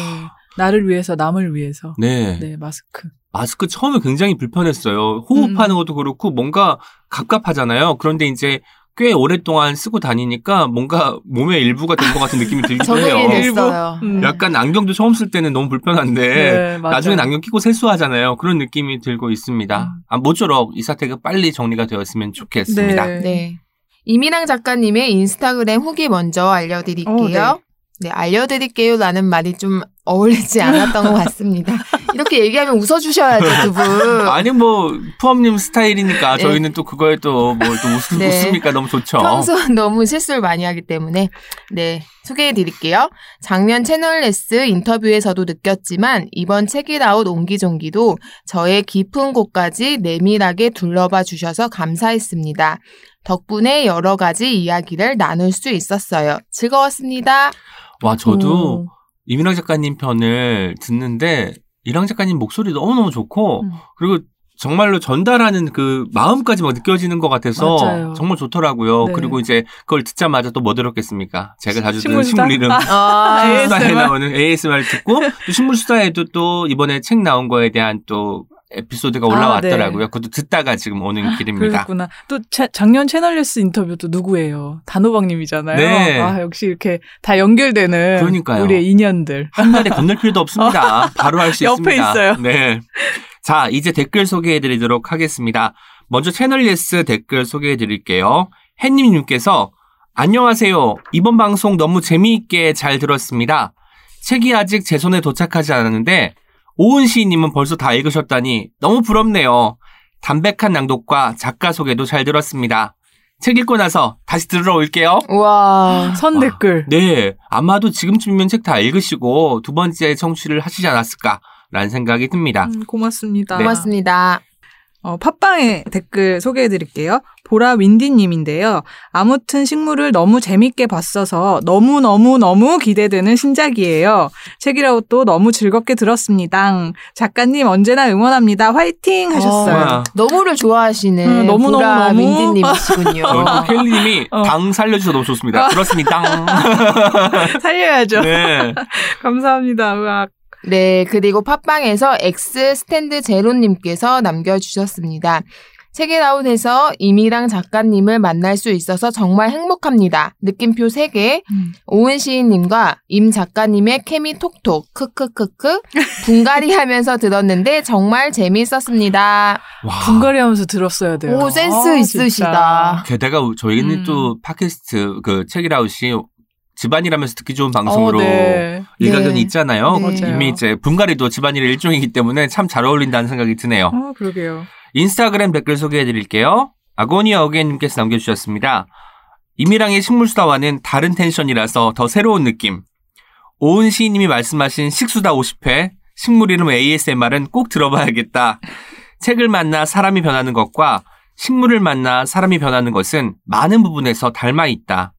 남편이 요즘 내 얼굴에서 빛이 난다고 한다. 멋있죠. 건조하고 지루했던 일상에 습관이 생기고 좋아하는 것들이 많아졌기 때문이겠지. 와. 와.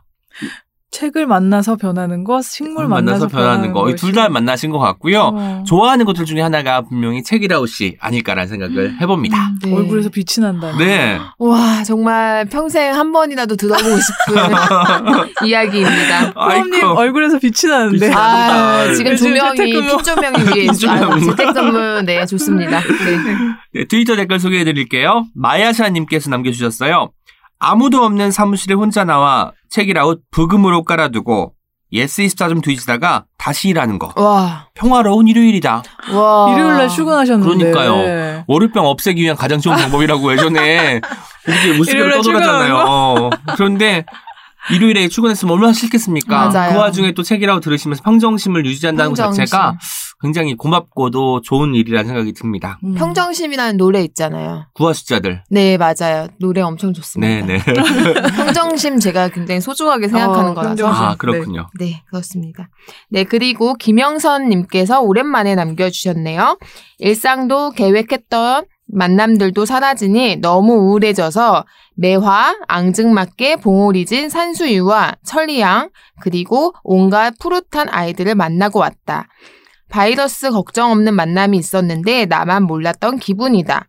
이미랑님과 오은님의 옹기종기를 들으며 가까운 수목원에라도 다녀와야겠다. 해시태그 책이라웃 해주셨습니다. 음, 요즘 그 사람들이 이제 거리에 안 나오니까 저도 산책을 매일매일 하는데 어. 점점 사람들이 줄어드는 것 같아요. 하지만 여전히 매일 운동하시는 분들을 그쵸. 볼 수는 있지만 아무래도 많이 이제 평소에 이제 가끔 나와서 산책하는 분들은 음. 나오지 않는 것 같으니까 뭐 수목원이든 산책로든 네. 좀 나만의 시간을 갖기에는 더없이 좋은 어떤 시간이 아닐까라는 생각도 음. 해봤습니다. 이럴 때 이런 와중에도 또 꽃은 피잖아요. 꽃은 피고. 오, 지금 저도 오는 길에 막 봉오리, 매, 몽오리? 봉오리? 네, 봉오리. 봉오리 맺힌 거 봤는데 그래도 계절이 바뀌고 좀 네네. 네, 기분이 좋아지더라고요. 그리고 너무 집에만 있는 것보다 음. 적당한 운동을 하는 게 면역력 향상에도 도움이 된다고 하니까 마스크 끼면은 큰 음. 문제가 없을 것 같거든요. 많은 분들이 길 근, 집 근처에 있는 네. 곳을 좀 걸어다니셨으면 좋겠다는 생각을 해봤습니다. 네이버 오디오 클립에서 보링이님께서 남겨주셨어요.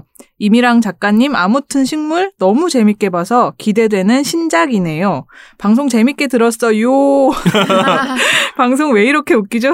계속 웃었어요 하셨어요. 와 재밌게 들으셔서 감사합니다. 그러게요. 재밌게 들으셨나봐요. 네. 감사합니다. 사실 음. 이미랑 작가님이 개그 포인트가 분명히 있는 어. 분인데 제가 좀 많이 그걸 뭐 드러내지 못해가지고 좀 아쉬웠던 부분도 있는데 그 와중에도 이렇게 보링님처럼 웃어주신 분들 계시다니 참 좋네요. 고맙습니다. 두 분 호흡이 좋았었던 것 같아요. 맞아요. 듣기가 굉장히 편했던. 그리고 또 책이라웃을 평소에 들어왔던 맞아요. 게스트분이시니까 음. 저희들의 호흡이 어떻게 이뤄질지 음. 이미 예상을 하고 오신 그런 느낌이었어요. 음. 역시 책이라웃 앞으로 섭외된 작가님들에게 네. 저희가 한 번쯤 꼭 들어보시라고 말씀을 드리고 싶네요. 네, 제가 가끔 드리거든요. 음. 좀 약간 걱정되는 아. 분들한테 가끔 드려요. 한두 편 정도 어, 듣고 오시면 저희 느낌 아신다 그랬는데 출판사 통해서 섭외할 때는 음. 전달을 이제 하시는 분도 있고 이제 그냥 오시는 분들도 있는데 대부분 한 편 정도는 듣고 오시는 경우가 많습니다. 네. 아이고 정말 다행입니다. 네. 어떤 책임에서 소개한 책 후기도 들어봐야겠죠? 먼저 팟빵에서 유아차 산책자님의 댓글입니다. 어떤 책임이 고마운 이유는 수없이 많지만 그중 하나만 말한다면 어떤 책임이 아니었다면 만나지 못했을 좋은 청소년 책들을 알게 된 점이다. 이 팟캐스트를 통해 페인트, 초콜릿 하트 드래곤, 열세 살의 여름, 왕자와 드레스메이커를 읽고 반했다. 도서관에 청소년서가 책꽂이가 따로 있다는 것도 처음 알았다. 오늘 또 좋은 책 한 권을 만난 느낌이다. 독고소맥에 반하면 꼭 읽어봐야지. 와, 독고소미 가장 반응이 압도적이었던 것 같아요. 것 같아요. 제가 지난주에. 한 번도 그런 영광을 누린 적이 없는데 거의 없었죠. 어, 표정이 어, 너무 좋으신데. 늘 켈리님하고 포함님 책만 많이 댓글에 있어가지고. 독고소미 이번에 한 건 했습니다. 어. 감사합니다. 앞으로 많은 청소년 책들 가지고 와서 네. 제가 이 책 소개 때 좀 음. 각광을 받을 수 있도록 노력하겠습니다. 아 근데 언급해주신 이 작품들 진짜 다 너무 좋잖아요. 네, 맞아요. 그렇죠. 네, 독고섬도 분명히 좋아하실 것 같아요. 네. 초콜릿 하트 드래곤과 왕자와 드레스메이커는 또 켈리님께서 소개해주신 책이 있죠. 네. 네. 푸르다님 댓글도 소개해드릴게요. 에피소드마다 좋아요 꾹꾹 누르고 있지만 한 번밖에는 누를 수 없어요. 이거 실수 살려주세요. 너무 웃겼어. 네. 다시 대, 죄송해요. 다시. 네. 네. 푸르다님 댓글입니다. 에피소드마다 좋아요 꼭꼭 누르고 있지만 한 번밖에는 누를 수 없기에 댓글로 더해봅니다. 좋아요, 좋아요, 너무 좋아요. 봄 좋아요, 소풍 좋아요, 잡채 너무너무 좋아요. 특히 옹기종기의 세 분 점점 더 좋아져요. 어, 감사합니다. 아, 진짜 감사드려요. 같이 사랑받을 때 제일 기분 좋은 맞아요, 것 같아요. 진심으로. 맞아요. 그러니까요. 음. 오늘 잡채 같은 기분이 되었습니다. 어, 너무너무 기분이 좋네요. 저까지 잡채했는데 잡채했더니 저희 아들 반응 너무 뜨거워가지고 오. 내가 요즘에 잡채 그 면 삶기가 네네. 두 번을 최근에 실패한 이후로 조금 안 했어요. 요리를. 제가 재택근무를 맞아서 요즘에 엄청 맛있는 음식 식사를. 어제는 굴전해주고 유부초밥 해주고 아침에도 이제 각종 어. 알록달록한 과일과 함께 막 어, 대단하다. 아들은 이제 그동안 엄마가 못해줬던 거를 이 코로나십구 이슈를 가지고 이제 열심히 요리를 하고 있는데 잡채가 최근에 가장 인기가 많았던 와, 메뉴였습니다. 역시 어릴 때부터 잡채를 먹어야 돼요. 그렇죠. 그래서 음. 똑같아지죠.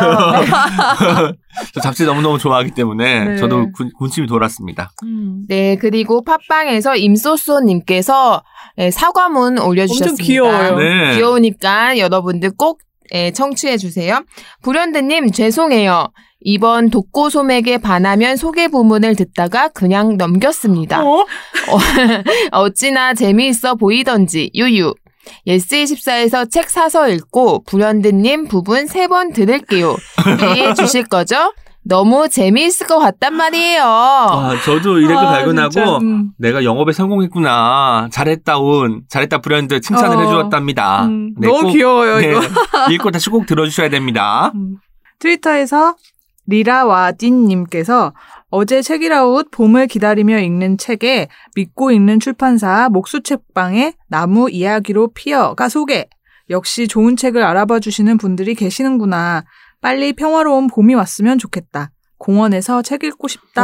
와, 공원에서 와. 너무 좋다. 공원에서 책 읽은 적 있어요, 여러분? 저는 있어요. 한 번도 아직까지 없는 것 같아요. 아, 진짜? 진짜 좋아요. 음. 벤치에 꼭. 앉아서 아니면 잔디에 앉아서? 벤치에. 벤치에 앉아서? 네. 저는 돗자리 깔고 누워서 본 적도 있어요. 그 그늘 막 설치해 놓고 남편이랑 아기 밖에서 놀아 하고서 그 안에서 책 보다가 자고 책 보다 자고 이런 적 음. 있었어요. 사실 그림책 같은 데서 많이 등장하는 장면이기도 하고 네. 우리가 뭐 여행 그 책을 보더라도 잔디밭 위에 누워서 책 읽는 사람들 많이 보이잖아요. 저는 아직까지 한 번도 오, 공원에서 책을 안 읽어봤네요. 네. 이번 봄에는 꼭 시도해봐야겠습니다. 음. 그런데 이제 빨리 코로나십구가 잠잠해져야겠죠. 네. 네. 예. 그리고 사실 그럴 수 있는 날씨가 별로 없어요. 의외로. 황사도 있고 막 네, 이러니까. 너무 춥지도 않아야 되고 너무 더우면 또 못 입고 아. 이러니까 어느 날 딱 그런 날이 와요. 아 오늘은 이거 나가서 책을 읽어야 되겠다. 오늘이다. 아.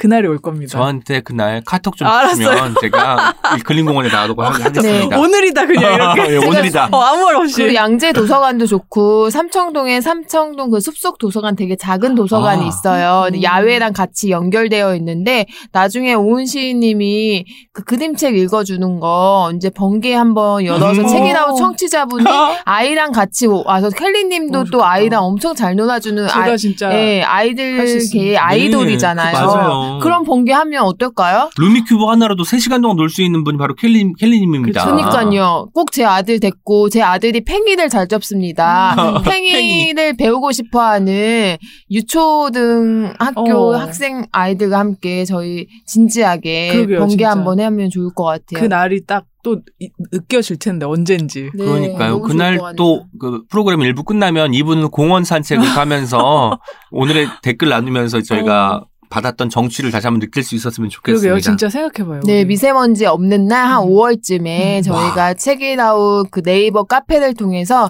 어. 저와 이제 켈리가 열심히 복작복작 만들어서 네. 네, 오은 시인님 주말 스케줄 괜찮으시죠? 네. 괜찮을 것 같아요. 그때는 따로 출연료는 못 드릴 것 같아요. 아, 그럼요. 오월이잖아요. 오월. 네. 오월이면... 잡채 싸들고 오시는 거죠? 아, 네. 잡채 음. 많이 불진 않겠죠. 설마. 네. 제가 유부초밥 싸가겠습니다. 왜 꼭 김밥을 할 수 있는데 잡채 아까 요즘 성공하셔서 한참 아, 잡, 아, 올리는 것 같은데 제 기준에서는 아주 맛있진 않았어요. 제가 좀 까다롭지 않습니까? 어, 네, 알겠습니다. 네.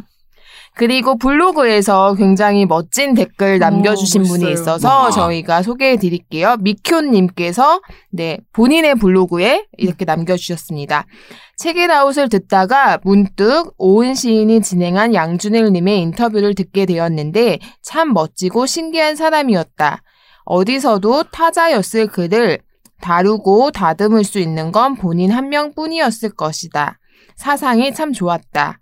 알아듣기는 쉽지 않고 말하는 방식이 어쩔 수 없이 낯설었지만 지루할 틈이 없었다. 하지만 더 대단한 건 오은 시인이었다. 어떻게 그렇게 순발력 있게 옆 사람 말을 정리하고 정정하며 와중에 유머도 잃지 않는지 참으로 감탄했다.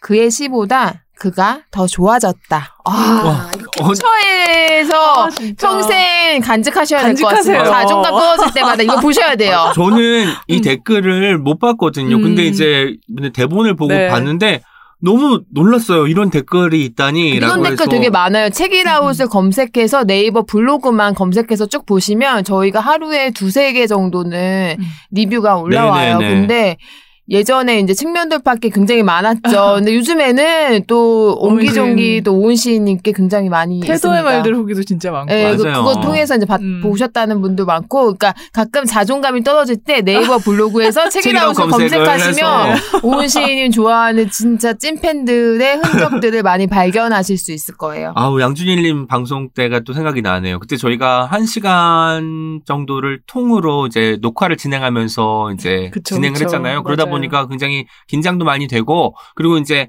말씀하신 것처럼 좀 어려운 말씀도 하시고 또 정정해야 될 부분, 그리고 제 식대로 받아들여가지고 다시 한번 확인해야 될 부분이 네. 있어가지고 제가 아마도 책이라, 책이라웃을 진행하면서 가장 좀 신경을 곤두세우는 날이 아니었을까라는 생각을 해봤습니다. 네, 그래서 오늘 방송 들으셨겠지만 그 최승필 작가님께서 이야기책을 굉장히 강조하셨잖아요. 어, 저는 이렇게 머리가 빨빨 돌아가서 정리하는 이게 정말 오은 시인님이 이야기책을 많이 어. 읽은 사람이었기 때문에 가능한 일이 아닐까. 탐정소설, 추리소설. 네. 그렇죠. 이야기책과 더불어 여러분 음. 꼭 읽어야 되는 거, 태도의 말들 잊지 말아주세요. 그건 아니고 오은 시인의 신작이 곧 나옵니다. 어, 네. 네. 기대하고 지금, 있을게요. 지금까지 옹기처럼 소박하지만 종기처럼 난데없이 등장하기도 하는 오은과 함께한 오은의 옹기종기였습니다. 내일 어떤 책임에서 또 만나요. 안녕. Check it out, check it out, check it out, check it out, check it out, check it out, check it out, check. Check it out, check it out, check it out, check it out, check it out, check it out, check it out, check it out, check it out.